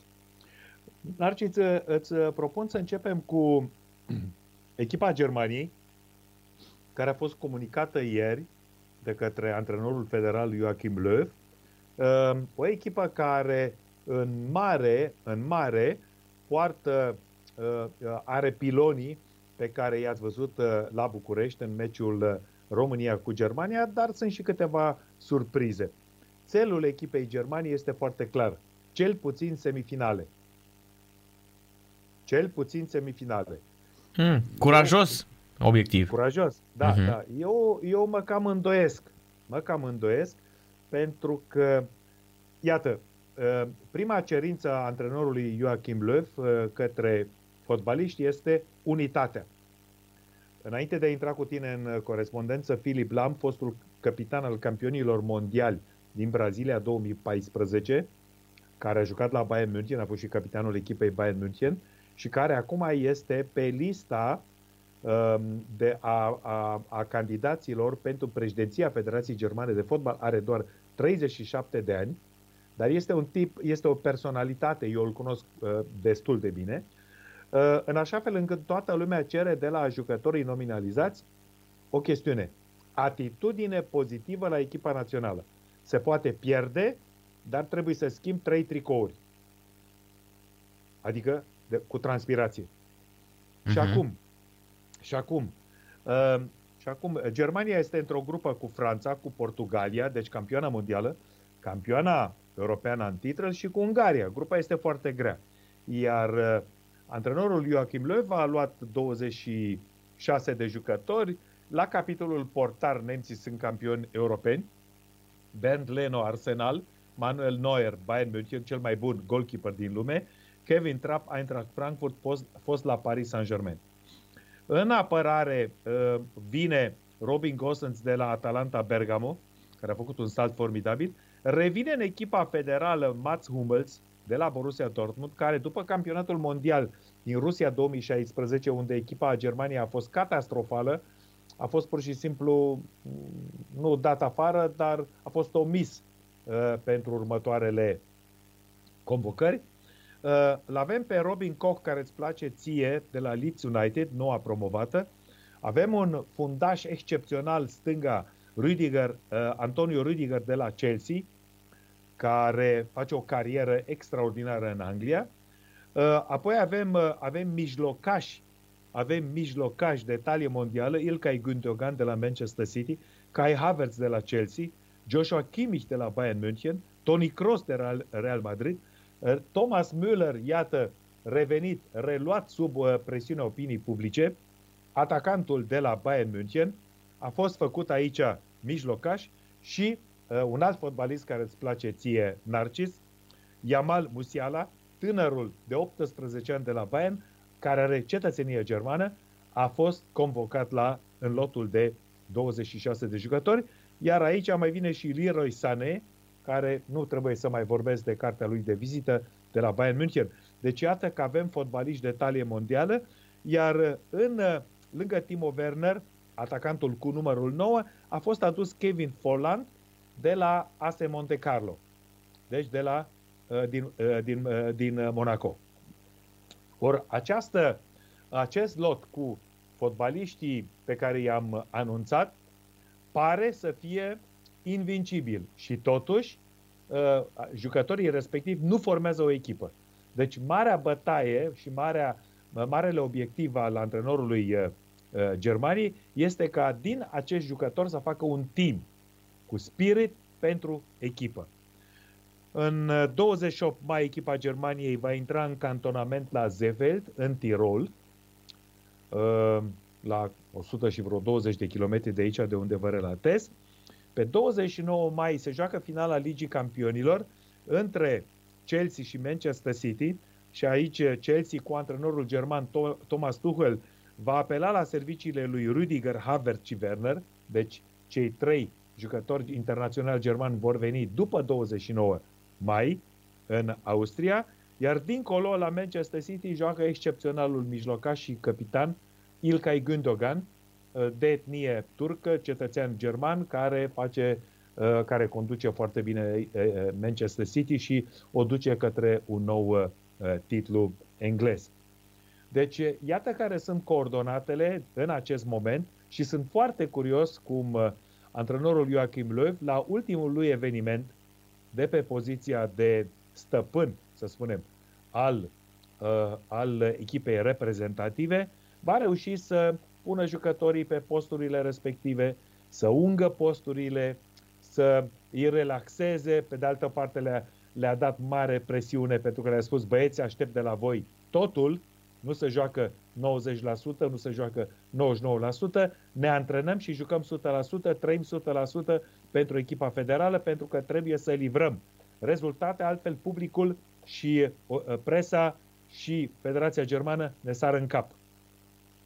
Pe 15 iunie echipa Germaniei uh, va juca aici la München contra Franței. Este prima întâlnire care mi se pare chiar o finală. Pe 20 pe 19 iunie joacă contra Portugaliei, campioana europeană, și pe 23 iunie joacă împotriva Ungariei. Deci Germania, deci toată această grupă este foarte dificilă și nu știu, trebuie să ne așteptăm la surprize. În orice caz, din, dintre, din, din RFG, Portugalia și Franța, două merg mai departe, una va rămâne afară, asta este clar. Cum vezi tu grupa? Da, e cea mai grea grupa asta, să știi. Cea mai cea grea. Mai grea. Da. Și uh, sunt curios acum ce se va întâmpla în, uh, în uh, deci uh, în 27 de zile, pentru că pe 15 iunie uh, se ridică cortina pe Alianța Arena, dacă se va juca cu spectatori. Deocamdată se relaxează situația în toată Germania, se relaxează situația în toată Bavaria, începând de mâine, de vineri, studiourile de fitness se deschid, se redeschid, cu testul corona, bineînțeles. De altfel, de altfel eu când, când intru în academie, avem un, avem un container special cu teste de urgență, cu teste rapide, pentru că în situația în care plouă, atunci trebuie să trebuie să arătăm trebuie să arătăm uite cum trebuie să arătăm că am făcut testul. Uite, ăsta așa arată se bagă într-un scanner ca la aeroport, se scanează și atunci poți să intri în mhm. sală, pentru că în sală nu ai voie să joci decât cu acest test și cu maximum 3 puști. Deci nu cu 5. 4 puști plus, plus antrenori. Deci suntem în, mâine mai este ultima zi de școală și de sâmbătă începe vacanța de Rusalii și e nebunie în toată Europa Occidentală pentru că Italia s-a deschis, Spania s-a deschis, Portugalia s-a deschis, Grecia s-a deschis, nu știu care e situația în Turcia, Turcia acolo e zonă roșie și nemții, la fel, aici e relaxare. Uh, nordul Germaniei s-a deschis la Marea Nordului, unde e o zonă foarte frumoasă, nemții se duc, pentru că aerul e foarte bun, sunt aerosoli, cei care au probleme cu plămânii, uh, cu respirația se duc acolo și la tratament dar marea majoritate a nemților se duc la căldură, la soare și la mare. Și atunci, iată, uh, deja aeroporturile sunt toate în stare, să spunem, specială, pentru că de mâine după amiază, fie, pe, fie în avioane, fie pe autostrăzi, uh, va fi mare agitație. Deci, aceasta cred că este cea mai bună știre din această săptămână. Uh, bun, acum, după această grupă Narcis, și după lotul pe care eu l-am anunțat, cum vezi tu, ca uh, specialist, expert, uh, comentator de fotbal din România, echipa Germaniei? O echipă în uh, reformare. Hai să zic reformare. Da. Mai de, da, cred că așa da. zic. O echipă în reformare, o echipă um, căreia nu-i dau mari șanse să câștige euro, dar știu că nemții atunci când erau favoriți, atunci uh, reușeau exact. să arate da. foarte bine. Dar da. anul ăsta la Euro, cel puțin ce am văzut în Liga Națiunilor, ce am văzut ultimele meciuri ale Germaniei, chiar și la Cupa Mondială, uh, Germanie care s-a chinuit foarte mult, nu știu, poate suflul ăsta nou, uh, în plus nu știu cât de mult reușește să țină Joachim Löw lotul în condițiile în care se știe că nu va mai fi antrenor. Dar bine, germanii nu gândesc așa, că germanii sunt foarte oh, profesioniști. Da, exact. da, da. Adică la germani pun... da. ei Problema... n-au chestia asta în da. cap. Da. Problema uh-huh. care se pune în Narcis este a defensivei, a apărării. Ai văzut că apărarea șchiopăta și la București în ultimele 10 minute, Mhm. 13 minute. Da, pentru că România și-a creat chiar ocazii să marcheze, exact. Așa. Deci Mhm. când este sub presiune, apărarea se clatină. Acesta a fost și motivul readucerii lui Mats Hummels, fundaș central, care să țină, să țină această defensivă sub control. Sunt curios cum o țin. Uh, Mijlocaș, mijlo, linia de mijloc e foarte bună, linia de atac e foarte bună. Problema începe în apărare, unde acolo sunt neatenți, sunt nesincronizați și acolo se încasează niște goluri, după părerea mea, destul de simple, care sunt uh, apoi foarte greu de, de recuperat pentru că, pentru că și cealaltă echipă, după ce a marcat Germania un gol sau două, se închide. Acum, din această, uh, din această formație campionă mondială uh, din Brazilia 2014, câțiva s-au retras, printre care s-a retras și Sebastian uh, Schweinsteiger, care a jucat aici foarte mult timp la, la Bayern și după aceea a jucat uh, la, uh, și-a încheiat cariera la Dallas în liga, în Major uh, League din Statele Unite și care a devenit acum comentator, co-comentator la, feder, la, uh, fe- la televiziunea germană, televiziunea germană de stat, la meciurile echipei reprezentative și după un început foarte bun și exemplul acesta este, este tipic pentru aceia care, și din România, care consideră că dacă cineva a jucat foarte bine fotbal, poate să fie imediat antrenor de fotbal, președinte de club sau comentator. Iar Bildul, uite vezi, din ediția de ieri, Uh-huh. Deci, mai, mai arată o dată, mai arată o dată build-ul. Ri, ris, Risico. risico. A, Da. risc, riscul, uh, trainer, Ri- riscul antrenorilor. da. Vezi? Riscul antrenorilor. Da, nu se vede acolo că ai QR codul ăla. Ai? Da. Asta, ești E- abonat? Edin Tercic, Mhm. uh, Hansi, uh, Hansi Flick, Julian Nagelsmann, Iulia Nagelsmann, da, da, da, da. și aici este antrenorul Marco Rose de la Borussia Roze, da. Mönchengladbach. Uh-huh, uh-huh. Așa. Bun. Și acum vorbim, uh, revin la uh, Sebastian uh, Schweinsteiger, pe care îl vezi aici, ca TV, uite aici, TV, expert TV, și care colegii noștri de la Bild spune așa că îi lipsește substanța.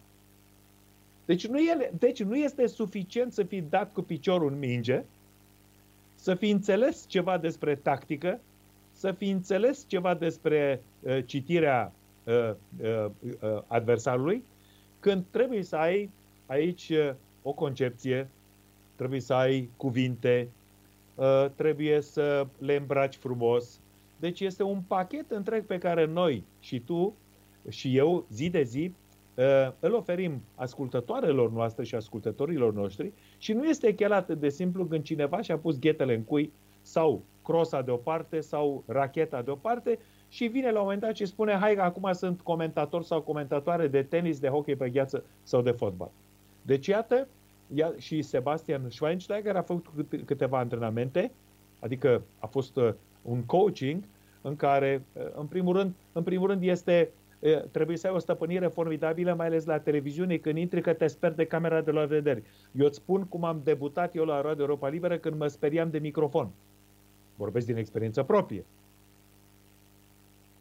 Așa? Deci, Uh-huh. e, Eu, eu n-am avut asta, uite, de exemplu, eu țin minte că am apărut undeva la vreo uh, primul an al meu de presă, am apărut undeva prin uh, uh, la o televiziune locală, la 3 TV, dar n-am avut decât la început un pic emoții și de acolo parcă... Ok. Bun, N-au așa probleme, se da. întâmplă Când îți, da, când îți dai seama că merge și faci față, prinzi încredere. Dar la început uh, ești ușor uh, emoționat, să spunem așa, da? Emoționat. Bun. Uh, Deci, uite, se, marele Sebastian Schweinsteiger, campion mondial, uh, Liga Campionilor, tot ce vrei a câștigat și când a intrat în uh, cabina comentatorilor sau în studioul uh, uh, cu comentatori, acolo e mai dificil și uite, colegii noștri îl taxează imediat. Bun. Mergem, uh, uh, mergem mai departe la, uh, la, la Bundesliga pentru că uh, sâmbătă avem ultima etapă din campionatul profesionist german, etapa a 34-a și aici situația este cu totul, și cu totul diferită. Bayern München joacă foarte serios în ciuda faptului că este campioană și are, are un avans uh, are, una, are un avans de, de 10 puncte asupra echipei Leipzig, dar Bayern nu e interesat acum să câștige puncte sau meciuri, Bayern e interesat acum să, să uh, uh, uh, jucătorii sunt interesați să-l servească pe Robel de Lewandowski, care a atins uh, recordul, a egalat recordul uh, lui Gerd Müller, 40 de goluri și încearcă acum în partida de poimine de aici, de acasă cu Augsburg, care s-a salvat de la retrogradare, să dea 1-2 goluri ca să stabilească un nou record german. 41 sau 42 de goluri într-un sezon, ceea ce ar fi într-adevăr o performanță extraordinară. Uh, mult mai interesantă este bătălia pentru, uh, pentru uh, Liga UEFA. Pentru că aici uh, avem... Deci, Bayern München, Leipzig cu Borussia Dortmund și Wolfsburg sunt, sunt înscrise deja în Liga Campionilor. Eintracht Frankfurt cu Bayer Leverkusen, uh, la fel, uh, au locurile asigurate. Și acum urmează să vedem ce echipe intră în calificări. Calificările ligii UEFA. Borussia Mönchengladbach, Union Berlin, vom vedea. Iar în coada clasamentului, Schalke este retrogradată și aici avem trei echipe, Arminia Bielefeld, Werder Bremen și FC Köln, care sunt la un gol diferență, la un punct sau două puncte diferență și care în funcție de rezultatele de sâmbătă scapă sau retrogradează sau una dintre cele trei uh, ocupă locul 16 care îi asigură barajul cu a treia echipă din Liga a doua, care, uh, din Bundesliga a doua, care în acest moment uh, pare să fie Greuther Fürth, care este o formație de aici din Bavaria, de lângă Nürnberg. Între această formație Greuther Fürth și Nürnberg a existat în anii 1920-1930 o rivalitate formidabilă când își împărțeau titlurile germane. Deci, deci din, dinaintea celui de-al doilea război mondial. Bun. Acum, din Liga a treia avem pe Dinamo Dresda, care este mai mult ca sigură promovată în Liga 2, Hansa Rostock, deci avem două echipe din fosta Germanie răsăriteană și aici se mai bate, să mai bată două echipe, una din München, Lei 1860, care se duc la Ingolstadt. Ingolstadt, acolo este orașul um, celebrului concern Audi, producător de mașini, acționar principal la Bayern, și uh, în funcție de rezultatul de aici vom avea o a treia echipă, poate bavareză, care are șanse să urce în Bundesliga a doua. Deci, Fotbalul, cluburile bavareze foarte puternice, la fel ca și acele din de Vestfalia, 12 din Vestfalia, pe care le găsim în prima liga, a doua liga, a treia ligă. De unde se vede că uh, și în Vestfalia și în Bavaria, uh, ne- nemții și bavarezii spun Bayern, da? de, aia se, de aia este Bayern München, pentru că Bayern este uh, titlul în germană al landului Bavaria. Nu? Așa. Corect. Uh, da. Acum, Uh, acum, încă o știre din Germania. Un campion mondial care încă joacă la Hertha Berlin, Sami Khedira, se va retrage sâmbătă după întâlnirea echipei lui, pentru că la 34 de ani corpul îi face grevă și a spus, e gata, a sosit momentul, nu pot să mă mai păcălesc, mai joc, mai mă doare, mai joc cu injecții, mai cu calmante, deci nu mai merge, dar acest Sami Khedira a făcut carieră la Stuttgart, campion în Bundesliga, a făcut carieră la Real Madrid, a câștigat uh, la Liga și Liga Campionilor Europeni, cu Germania în 2014 a devenit campion mondial, a câștigat și alte trofee în Spania, trofee internaționale la nivelul cluburilor. Un fotbalist care apoi și-a trăit a doua tinerețe la Torino, la Juventus, și aici titluri peste titluri, în așa fel încât să poate retrage liniștit. Sami Khedira, uh, un șvab de etnie uh, marocană. Bun. Și a, uh, acum ajungem la, la echipa Franței ca să vedeți ce, ce, scrie, uh, ce scrie presa germană despre Franța, presa sportivă, despre prima adversară uh, de aici de la München, de, din arena Allianz. Uh, nemții, uh, nemților le e frică de francezi, dar și echipa lui Didier Deschamps poartă un respect formidabil Germanii, uh, motiv pentru care antrenorul uh, Franței, Didier Deschamps, l-a readus, nu știm dacă îl va retitulariza, uh, pe Karim Benzema. Karim Benzema are 33 de ani, într-o formă formidabilă la Real Madrid. Karim Benzema a marcat 278 de goluri în cariera lui la Real. Este în urma lui Carlos Santiana, 290, în urma lui eh, Alfredo Di Stefano, 308, iar, eh, iar aici mari golgeter sunt Raul, 323 și cel mai mare, care crezi, Narcis? Cristiano Ronaldo, care a marcat uh-huh. 450 de goluri pentru Real Madrid. Adică este fabulos acest Cristiano Ronaldo, mie îmi place mai mult decât Messi. Mai mult decât Messi. Mie nu, îmi place mai mult Messi.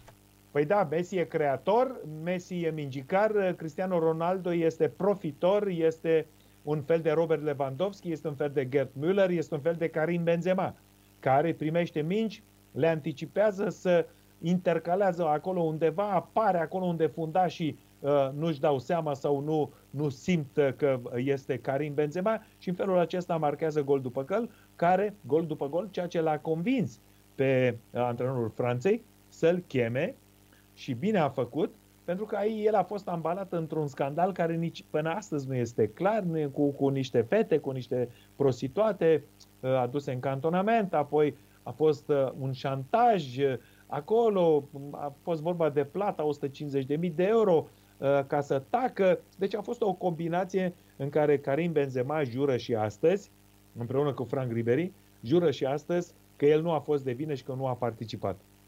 Și dacă jură și, pă, și până astăzi și își dorea ca să fie un proces, ca să îl spere, să-l, să-l clarifice, dosarul este între timp uh, închis, este casat și Karim Benzema este bine mersi. Îmi pare bine că a revenit și îmi pare bine că, uh, iată, Didier Deschamps este un psiholog foarte bun și l-a adus pe acest foarte talentat, agresiv, rapid fotbalist anticipează bine, detentă bine, are o plecare de pe primii 3-4 metri extraordinar, nici nu-l vede fundașul și e cu mingea.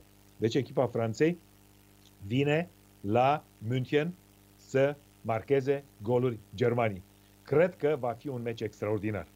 Cred că nu va, va fi poate în prima repriză dominat de tactică, cred că în repriza a doua își vor da drumul jucătorii și vor juca uh, spre porțile adverse, vor juca ofensiv și agresiv. Așa că să ne așteptăm în 15 iunie, de aici la München, la un meci Germania-Franța foarte, foarte bun. Cum vezi tu echipa Franței acum? Din, Eu, din, sincer, din, spun din... Uh, Franța e din nou favorită. Eu cred că tot Franța câștigă euro. Campioană mondială. Campioană mondială și va fi și europeană. Și cum vezi Portugalia? Portugalia nu. Portugalia nu văd uh, câștigând. Ar fi... Mm, al doilea titlu consecutiv, uh, nu, nu, nu, nu. Nu, nu are forță și uite, mai spun ceva, mie nici Cristiano se vede că îmbătrânește. Adică, până la urmă, știi cum e, vârsta asta biologică în fotbal uh, uh, îți permite până, hai să zicem, 35-36 de ani. După aceea e din ce în ce mai greu. Pentru portar te poți duce până la 40 lejer. Iar 41, 42, da. dar Cristiano, ori cu toate metodele sale de recuperare, cu toată seriozitatea lui, uh, deja l-ai văzut, are meciuri în care dispare din... Uh, ok, mar- mar- marcat în Italia. Spun, asta vreau să spun, el da. dispare pentru uh-huh. că, iată, și mijlocașii echipei Juventus Torino nu sunt uh, ca cei de talia de la Real Madrid, Lucas, uh, Luca Modric sau Toni Kroos. Sau mai au acolo vreo 2-3 băieți foarte buni. Real Madrid. Și atunci echipa Juventusului este departe de Real Madrid și atunci Cristiano Ronaldo de aia și vrea să plece atâta timp că nu are servanți, nu are ce să facă. Însă, da, însă are cele mai bune valori în, în startul cu mingea, de pe loc, față de ceilalți fundași, în alergare, ă, cu și fără minge și în viteză de execuție. Cele mai bune valori, la 35 de ani. La 35 de ani. Așa. Și dacă Federer joacă tenis la 40 de ani, stau și mă întreb de ce să nu joace și Cristiano Ronaldo, care l-ai văzut cum e stângă. Da, dar tenisul e... Mm. Ok. Tenisul e mult mai, uh, cum să spunem, uh, șampion, e mult mai... Uh, uh, la tenis ne... e singur. La Știu, e singur, e singur, dar nu e atât de solicitant oh. ca Ba, Hai, este, da, este, este, da. Nu, nu, hai că Da. vorbesc prostii, vorbesc prostii. Da, nu, așa cinci este, centuri este. Pe, z- cinci Este. centuri pe zgură sau Da, cinci da, da. centuri La, la e, New York, pe e mai, terenul ăla, la fotbal, sau auzi, Australia? așa e, nu ai dreptate, stai puțin. Eu vorbesc că zici că stâmpi la cap, de parcă eu după o oră jumate, două, am impresia că uh, slăbesc câte un kilogram la, la tenis. Ai văzut? Uh, Ai Simt că văzut? nebunesc. La fotbal ai timp să te odihnești. Când nu mai ai chef să Așa, alergi, Așa, te, te Da. dai lovit un pic într-o parte Da. și nu te văd ceilalți. așa. Mhm. Nu întâmplător la tenis sunt acum cele 30 de secunde pauză între două puncte pentru că explicația este medicală ca în jumătate de minut să-ți revină pulsul după un, un raliu, de exemplu, între Nadal și Djokovic uh, cu, cu 30 de mingi de schimburi. Da? Acolo este efort anaerob. Nici nu nu mai ai timp să Mhm. inspiri și să respiri. Nici nu mai ai timp. Da. Deci e, sunt, a, sunt probleme mari. Așa. Dar să nu uităm și la fotbal sprinturile și cum se joacă acum pe pressing și pe contra-pressing. Și e, este și aici efortul foarte mare. Bun.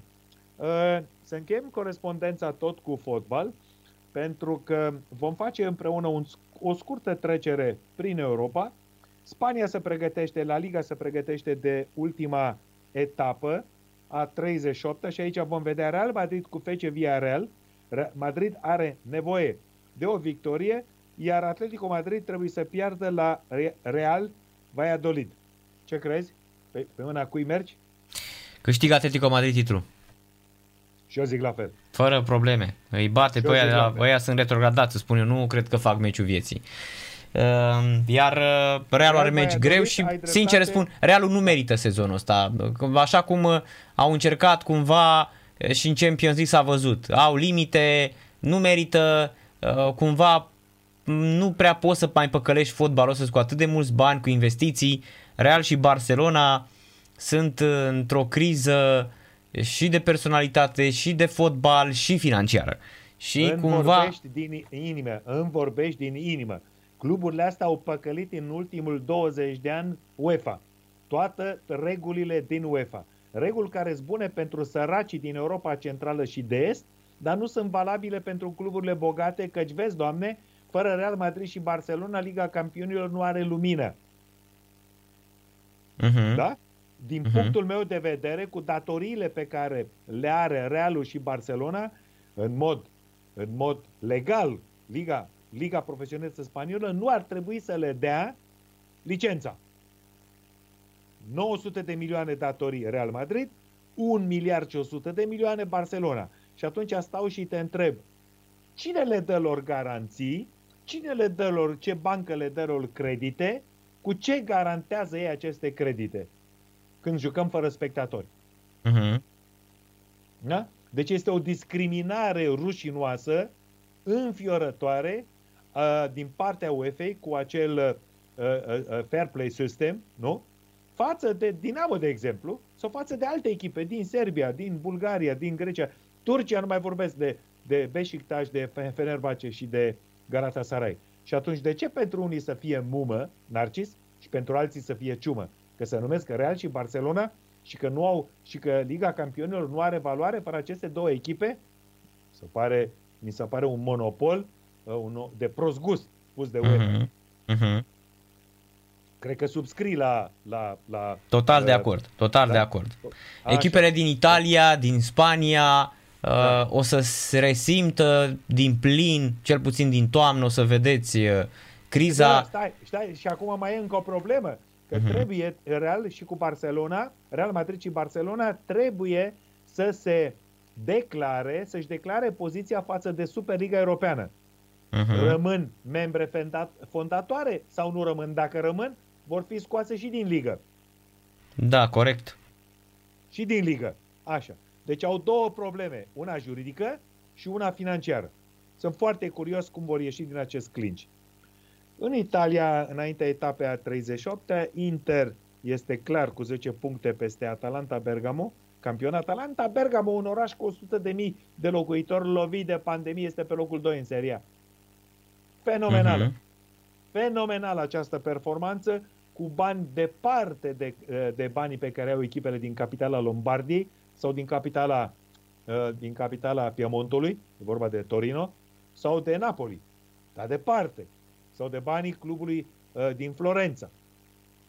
Așa. Și iată uh-huh. că Atalanta Bergamo, Bergamo cu niște jucători uh, no name, cu un antrenor foarte bun și cu, cu o, o, o filozofie foarte clară, iată pe locul 2, uh, e la două puncte uh, față de Milan, două puncte, Mil- Milanul cu Napoli sunt la egalitate, iar, uh, iar uh, duminică, începând de la ora 20.45,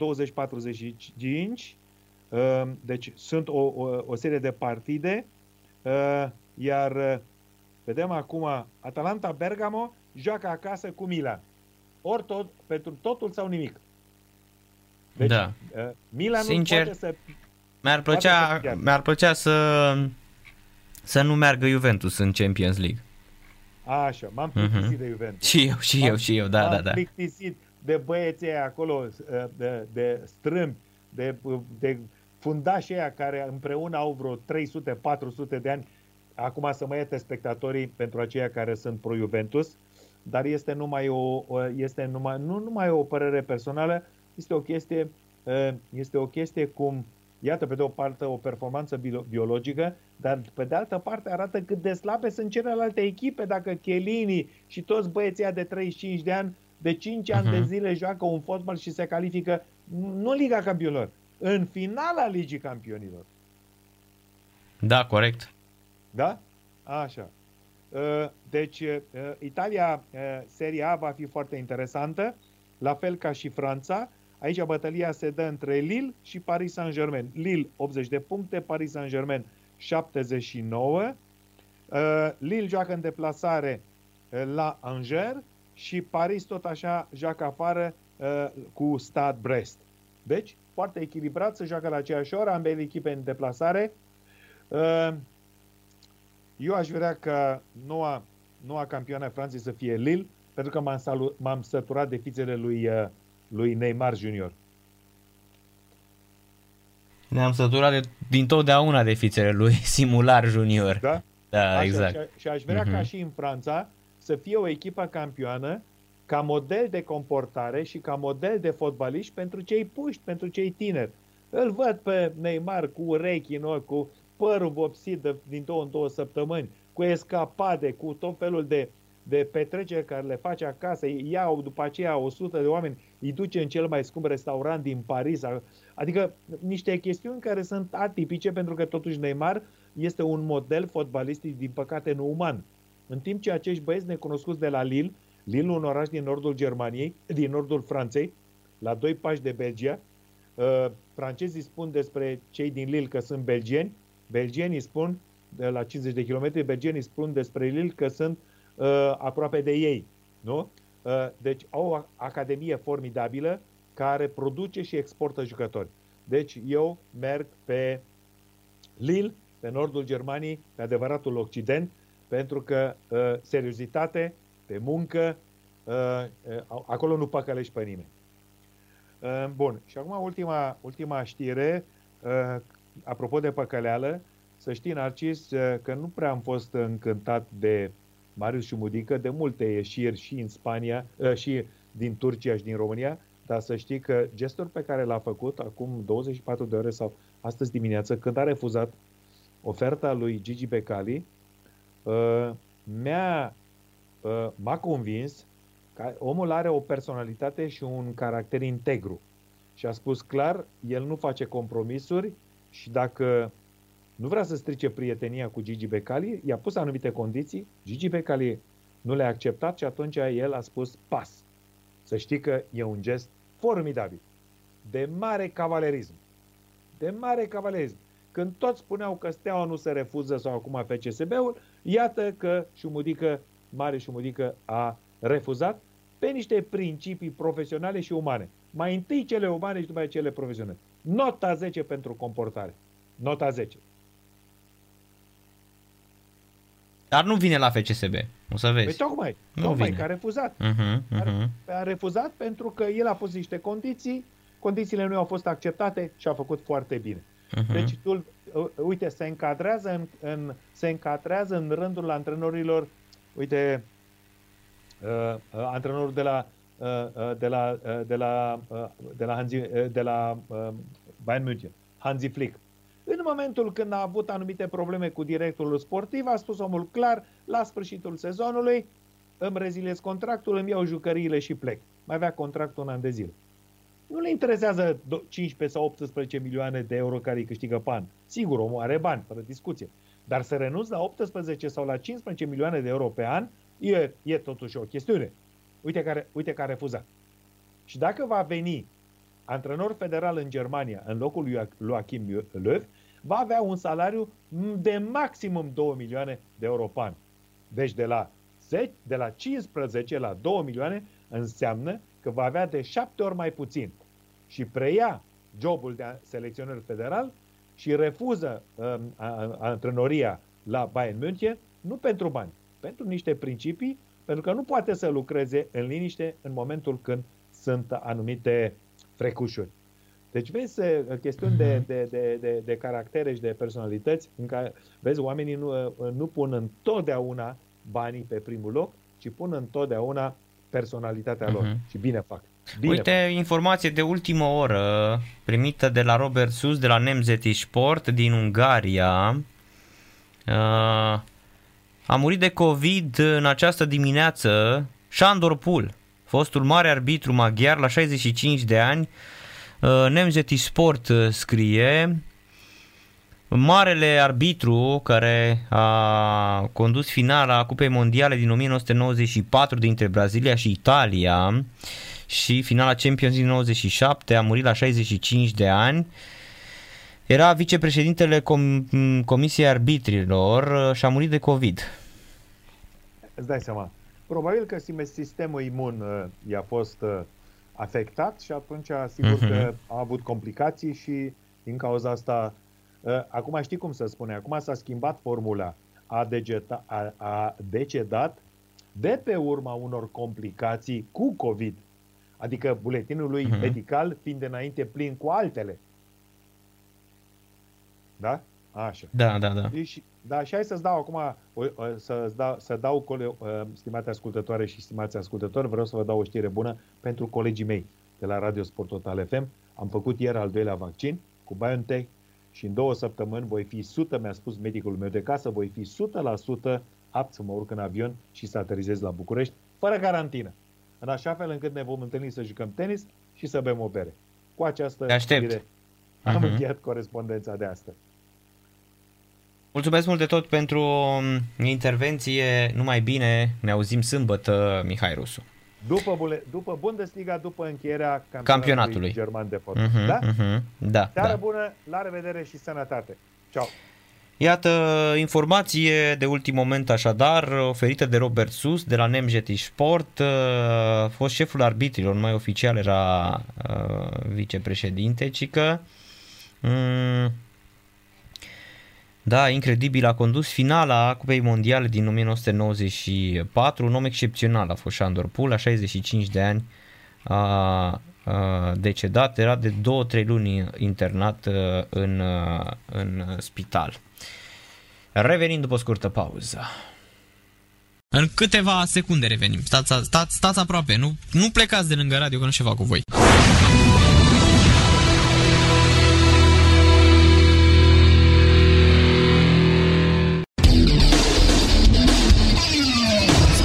Total FM. Mai mult decât fotbal. Piesa lui Rainbow, I Surrender, uh, Daniel Flores and Friends. Uh, ei bine, dacă nu știați, vă spun eu, uh, informează Federația Română de Natație și uh, Pentatlon uh, Modern.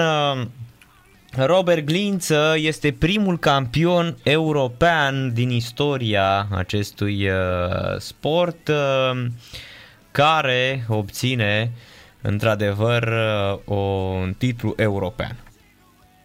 Campion european la 100 de metri spate este chiar Champion League, un titlu excepțional anunțat și Camelia Potec, cea care este uh, președintele Federației uh, Federația Română de uh, Natație și uh, Pentatlon Modern. Robert Glință este primul notător român uh, campion european. El s-a impus în această seară în proba de 100 de metri uh, spate. Așadar, aur pentru România, imnul României s-a auzit în această seară în Duna Arena din Budapesta și asta datorită lui Robert Glință, care a făcut o cursă minunată și a cucerit medalia de aur în proba de 100 metri spate la campionatele europene. Este prima medalie cucerită de România la un campionat european de natație pentru seniori în probele masculine și cea din tâi după pauză de 17 ani, ultima realizare de acest gen fiind reușită de Camelia Potec în 2004 la Madrid, în proba de 200 metri liber. Totodată este prima medalie de aur pentru Robert Glință la audiția campionatelor europene de seniori. În urmă cu două zile, Sportivul de 24 de ani a cucerit argint la 50 de metri spate tot la Budapesta. Joi seara, 20 mai 2021, Robert, pregătit de Mugur Tomescu, a înotat cele două lungimi de bazin cu timpul de 52 de secunde și 88 de sutimi, nou record național. Precedenta performanță națională la 100 de metri spate aparținea tot lui Glință cu timpul de 53 de secunde și 32 de sutimi și era stabilită la 27 mai 2018. Pe podium, alături de Robert Glință, au mai urcat Hugo González de Oliveira din Spania și Apostolos Christu din Grecia. Felicitări Robert, felicitări Mugur Tomescu, hai România, este într-adevăr uh, excepțional. Uh, să mai spunem că um, pagina de Facebook a Federației Române de Natație și Pentatlon Modern arată impecabil și are toate informațiile uh, posibile și chiar arată excepțional. Bravo, bravo șampionilor. Felicitări pentru asta. De asemenea, în această seară, în scurt timp, începe și Clinceni cu Șep și Sfântul Gheorghe. Șep și care încă mai speră la locul 3, în cazul în care uh, va, să spunem, uh, câștiga astăzi la egalitate de puncte cu Craiova, ultima etapă Craiova cu Clinceni și la meci foarte uh, un meci foarte, foarte uh, bun uh, șampionilor. Așteptăm și noi în seara asta. Pe în play-off-ul din League 2 spre League 1, uh, Tranmere Rovers cu Morecambe 1 la 1 într 27. Ieri Newport a trecut de Forest Green cu scorul de 2 la 0 era frumos să vedem New Forest Green din Conference să ajungă în uh, League One. Erau uh, într-adevăr, uh, asta a dat performanță.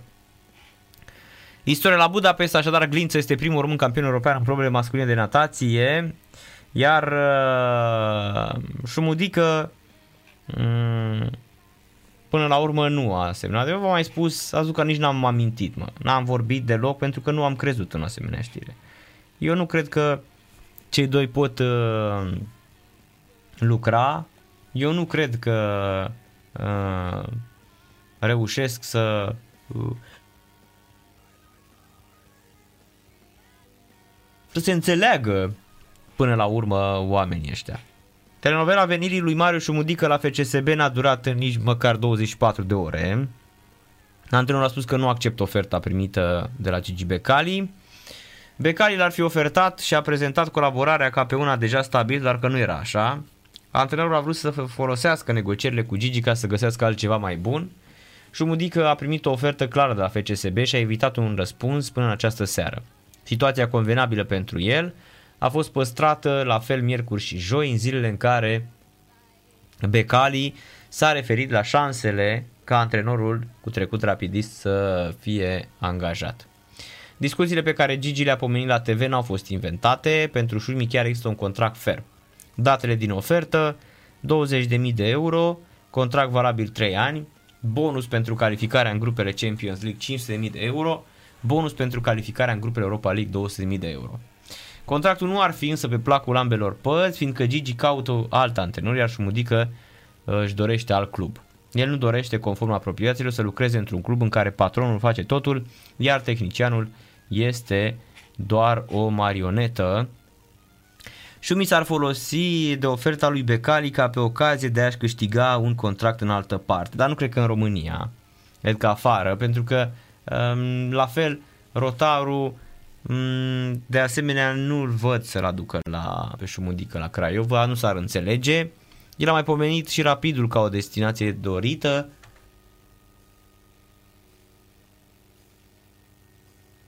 Numai că giuleștenii nou promovați nu ar putea să liciteze până la un salariu unde ajuns de mare. Patronul de la FCSB a vorbit despre posibilitatea ca Șumudică să se fi folosit de negocieri pentru a obține un contract mai bun. M-a întrebat, păi Gigi, ai dat contractul? Că acum contractul e dat pe colo și pe colo. Am zis că nu cred. L-am întrebat dacă a făcut asta și a zis, Gigi, îți dau cuvântul meu de onoare, nu am făcut așa ceva. Îl cred pe el. Nu are discuții cu Craiova, dar știu că cineva din anturajul lui Rotaru negociază cu el, dar nu am confirmarea că Rotarul vrea. I-am zis lui Șumudică, te duci la CFR și a zis, bă, jur că nu mă duc la CFR. El mi-a spus că are oferte la Rabi, că e 2 milioni și ceva. Vreau să cred că n-a făcut licitație. Becali a spus că are de gând să renunțe la Șumudică doar pentru un milion de euro și aceasta este suma pe care patronul și antrenorul au prins-o în contract. Oricare parte ar pleca, ar fi plătit un milion de euro. O să-l vând pe Șumudică la cu milion de euro, spunea Gigi, convins că va repeta experiența pe care a avut-o cu Reghe Kampf, de pe urma căruia a câștigat de asemenea bani când a plecat la Al Hilal. Da. Mm, eu v-am mai spus mai devreme, nu credeam și nu, nu cred că mm, nu chiar nu credeam uh, șampionilor că uh, băieții ăștia vor uh, se vor înțelege. De asta nici n-am spus nimic pentru că nu am crezut. M-am mai întrebat în privat uh, fani de la, uh, de la a emisiunilor noastre, da, care ascultă și le-am spus la fel că nu cred în această informație. Până nu este nimic oficial și mai ales până nu venise, nu venise un punct clar. A, asta este că nu venise un punct clar, clar a lui uh, uh, Șumudică. Da. Deci, până la urmă, nu va fi în niciun caz uh, șumudică. Vedem uh, cine vine antrenor, pentru că Toni Petrea nu va mai fi. E foarte interesant de pe cine alege. Mă gândesc că în ultima, în ultima perioadă s-a și gândit și cred că l-are deja pe, vreun băiat uh, îl are pe undeva legat acolo uh, în, uh, în contract și stabilit deja. Bună seara! Salut Narcis, Robert! Salut Robert! Referitor la telenovela de 24 de ore, Gigi... Nici măcar, 20, nici măcar 24 de ore, a fost doar așa, doar uh, da. pentru Singurul nimic. care da. pierde din toată combinația asta e și Modică, sau care a pierdut deja. În momentul în care a acceptat, a acceptat să trateze, aproape s-a dus, deja a pierdut foarte mult din baza lui de, uh-huh, uh-huh. de fani, de suporteri, de susținători, pentru că a fost cu un picior acolo. Nu Da? cred că a Deci a fost. vrut să se ducă. Nu cred că a Iar, fost. uh, re- Nu cred că a restul, fost. A fost acum doar... ce apare în presă cu... Nu cred că a Nu fost. l-a vrut pe Neuber, nu l-a vrut pe Popa, că eu pe ea Nu, îi eu dau cred că a afară. lucrat, eu cred că Dar nu e el a vorba de- forțat, a forțat mâna altora, eu asta cred. A lucrat deștept aici. Nu venea niciodată la Da. FCSB. Da, nu vreau să mă gândesc la asta, cu toate că e posibil să ai foarte mare dreptate, Fix- dar nu cred că și- și-ar fix- permit să facă licitație Da, cu Gigi Becali. Cum să nu? Da, de ce nu? Și, și, și dacă au vorbit amândoi, nu gândește că ei sunt prieteni. Gândește da. că, gândește că ei sunt foarte buni prieteni, da? Se înțeleg foarte Da. bine, vorbesc foarte mult. Ce crezi că nu puteau să-i spună au șampion? Da, astea sunt vrăjeli cu... Eu nu-i dau afară pe noi, Păi păi eu vezi. nu dau, că, dar nu-i vorba de 15.000. Păi bine, mă, dacă nu-i vorba de 15.000 și îl vrei pe Șumudică neapărat. Lasă-l să-și aducă staful și ține și pe aia, nu? Păi vezi? Asta, Dacă asta chiar- aveam și eu să-ți spun. Uh, hai să... Nu mai suntem la vârsta la care să fim așa ușor... Să le uh, halim așa din zbor. Exact, chiar să, așa. să ne prostească... Avem și noi o viață în fenomen. Asta în primul rând, da, corect. Și, repet, nu rămân la concluzia că nu are nicio treabă până la urmă asta. E, cred că poate amândoi au uh, vorbit, să știi. Da, da, da, da. Așa cum zici tu că amândoi să fi pus la cală un scenariu ca uh, sunt șanse. A să-i crească un pic cota, să-l bagi iar lumea în seamă. Uite, ăla a vrut FCSB-ul, a vrut să se ducă acolo, hai să luăm noi repede că pleacă, semnează, Clujul vrea antrenor, ăla vrea antrenor, repede să luăm cât îl găsim liber. Poate chiar la Rapid, pe și Rapidul cred că o să-și caute antrenor de Liga 1. Sămiță Iosif, felicitări pentru promovare, dar e bun de șef de galerie. Nu cred că face față în Liga 1. Total de acord. A fost, a fost așa, coinci- a fost soarta să fie ca un rapidist 1000% să le aducă promovarea. Pur și simplu cred că au, a eliberat un pic jucătorii și au dat drumul la ce știau deja să joace. Oricum, Da. da. are un, o promovare dintr-o Liga a doua cu orice Foarte, critică. foarte slabă, unde Craiova s-a distrat. Craiova care, să nu uităm, a venit din Liga 3 deci e promovare consecutivă. Exact. Și în Liga 3 sa două sezoane. Și asta nu cred că a mai făcut decât Juventus, cred, sau ceva de genul ăsta. Juventus Colentina. A, da, Da, Jessica. da. La Și fel, da, că au luat-o din... Oprita, A prins două promovări. Mhm, mhm. Da, la fel a fost, da. Iar acum știu că ești prieten cu el și nu vreau să fiu, deci să nu mi se ia ca o ironie. Am mai sunat și la alte numiri de antrenori, la FCSB. Și nu sunt absolut deloc ironic. Nu știu dacă are sau dacă nu are școala, dar e singurul care merită să fie acolo și e în club deja și e singurul care știe fotbal cu toți la un loc. Și pot ar trebui să-i se dea și lui o șansă. Este Luțu. Total Fără de să acord fiu cu tine. ironic. Sincer, sincer, sunt, hai să știi că sunt de acord. Deci știe Și, fotbal mai mult Știe, exact. decât toți. Da, nu știu Da? exact cum s-ar Da. comporta și cum s-ar integra, în- dar uh, sigur, din punct de vedere al... Dar nici oricum tot uh, echipa duetul ar fi la fel. Da, și din punct de Cine e principal, vedere... De fapt este Cund. Exact, și din punct de vedere uh, al uh, a ceea ce se întâmplă în vestiar, îți spun eu că ar rupe la șampionul ăsta. Pentru că are... Fotbalist bun, talentat, Mhm, a lucrat cu zeci de mii de antrenori buni, a jucat pe afară. E mâna lui dreaptă. Da? Da, doar că nu Vestiarul știu... Dar scoate o vorbă de el că e... Aia zic că fratele lui l-ar, Cici. l-ar, uh, îl iubesc oricum toți în vestiar. În dovadă că atunci când uh, îl știu ăștia mai supărat pe Nea Gigi și uh, vine ziua de salariu și poate se întârzie, știi pe cine îl sună. Sau când au nevoie să vină să-și ia niște, alții să se mai împrumute sau să ia un avans, îl sună pe uh, îl sună pe Luțu și îl întreabă, ia zi cum e șeful azi, e în stare, e în dispoziție bună sau nu, știi? Da. Eu mă gândisem că vrea să-l ia pe Șumudică să se retragă, să se ducă iar la Atos, să iasă un an de zile din viața publică ca să ia campionatul. Ar fi Așa bine. antrenor sunt dacă vrei să iei campionatul. Mhm, Ar fi Lasă bine să Dan știi. Petrescu, care e liber. Dă-i Da, banii, da, lasă da. și ți-a luat campionatul. Mhm. Da, Da. cam asta ar fi. Mai așteptăm și noi două zile și mai vorbim să vedem ce, ce surpriză, ce antrenor secund uh, vine. Da. Te ascult cu plăcere în continuare. Seară plăcută și numai bine. Ciao. 0-0 după 10 minute între Clinceni uh, și uh, Șep și repede, repede cele două formații. Șep și începe în această seară cu Niciul în poartă, Dimitrov, Minai, Mitrea, Ștefănescu, Vașvari, Fofana, Gonzales, Pure, Ceaganovi și Dumiter, 4-2-3-1 pentru trupa lui uh, Leo Grozavu. De partea cealaltă Clinceni cu Păun în poartă, Achim, Bilali, Patrick Pârvulescu, Mulan, Bautista, Cordea, uh, Cordea, ăsta e român, Cordea, Ciandarov, Tănase și Ciunciucov. Da, Cordea e... Andrei Cordea e fotbalistul, unul dintre fotbaliștii sub 21 de la um, de la uh, șampionii, șampionii ăștia. Iată, Juventus a impus în uh, Cupa Italiei, pentru cei care nu știu, uh, trecut în uh, finală de Atalanta pe Mapei Stadium, Cita del Tricolore din Reggio Emilia. Dincolo de victoria torinezilor 2 la 1, un amănunt statistic a ieșit în evidență după un meci la care au participat 4300 de spectatori. Buffon uh, se pregătește să plece, Deocamdată legendarul portar nu s-a hotărât dacă își va continua cariera în altă formație.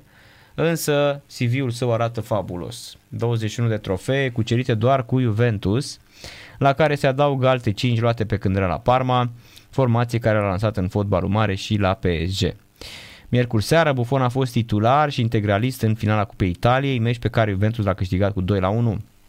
Golul victoriei a fost marcat de Federico Chiesa în minutul 73. Vorbim despre fiul fostului mare fotbalist Enrico Chiesa, ajuns acum la 50 de ani, alături de care Buffon a luat Cupa Italiei 99 pe când juca la Parma.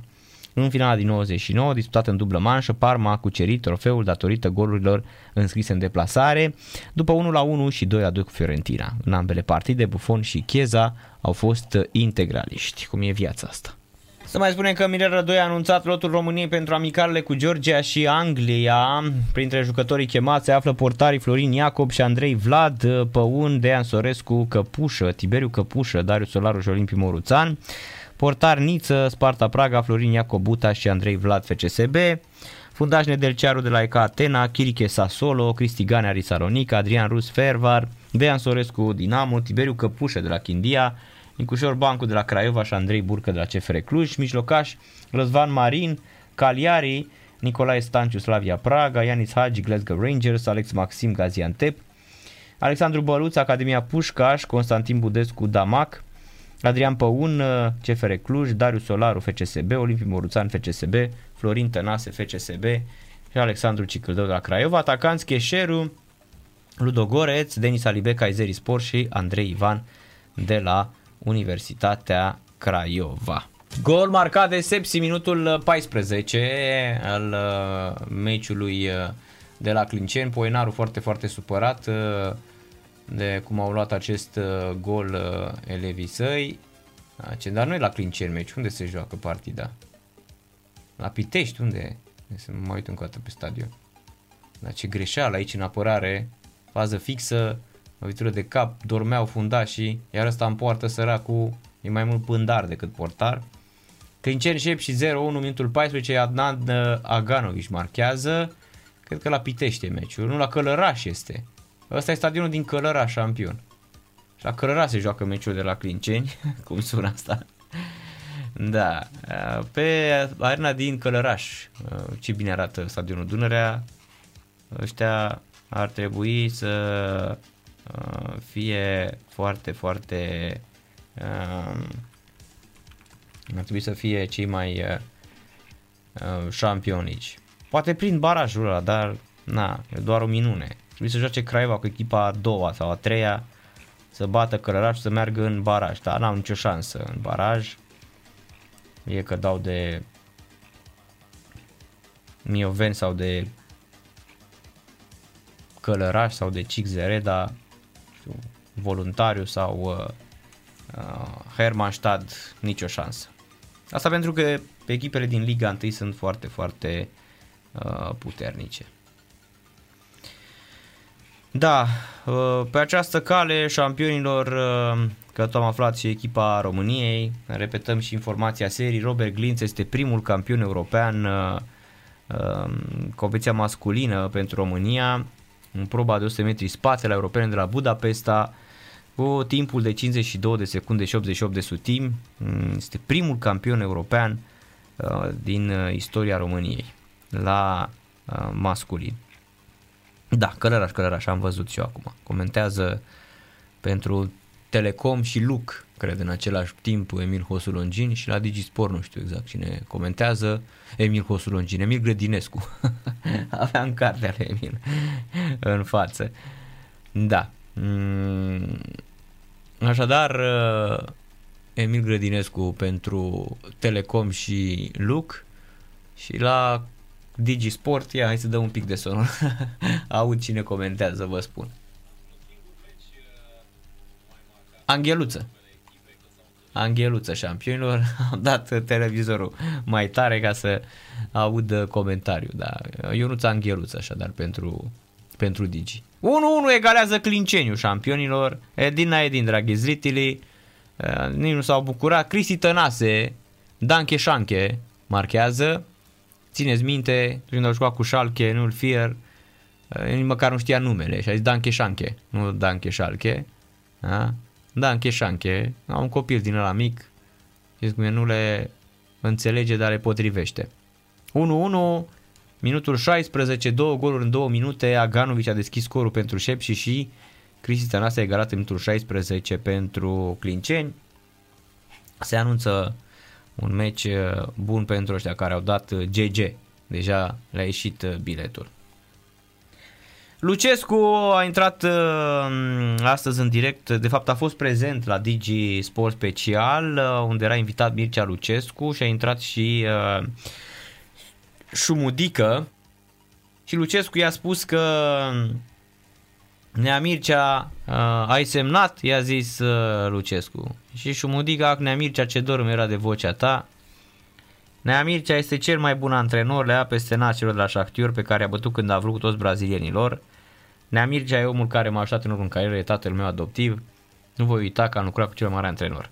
Lucescu îi spune, poate era bine să te fi dus la Steaua, era mai bine, te putea propulsa pe plan internațional. Uh, Șumudic am înțeles, sunt multe discuții și probleme și nu vreau să acaperez emisiunea. Lucescu Marius vreau să spun ceva. În meseria asta trebuie să faci diferență între ceea ce înseamnă sentiment și rațiune. Partea sentimentală trebuie să rămână doar la tine, în momentele tale de nostalgie, de bucurie. Partea profesională e tot, cu totul și totul altceva. Nu le amesteca. În fotbal n-ai voie să fii sentimentalist. Ești tânăr când iei o decizie, nu te după sentimente. Asta te obligă la compromis.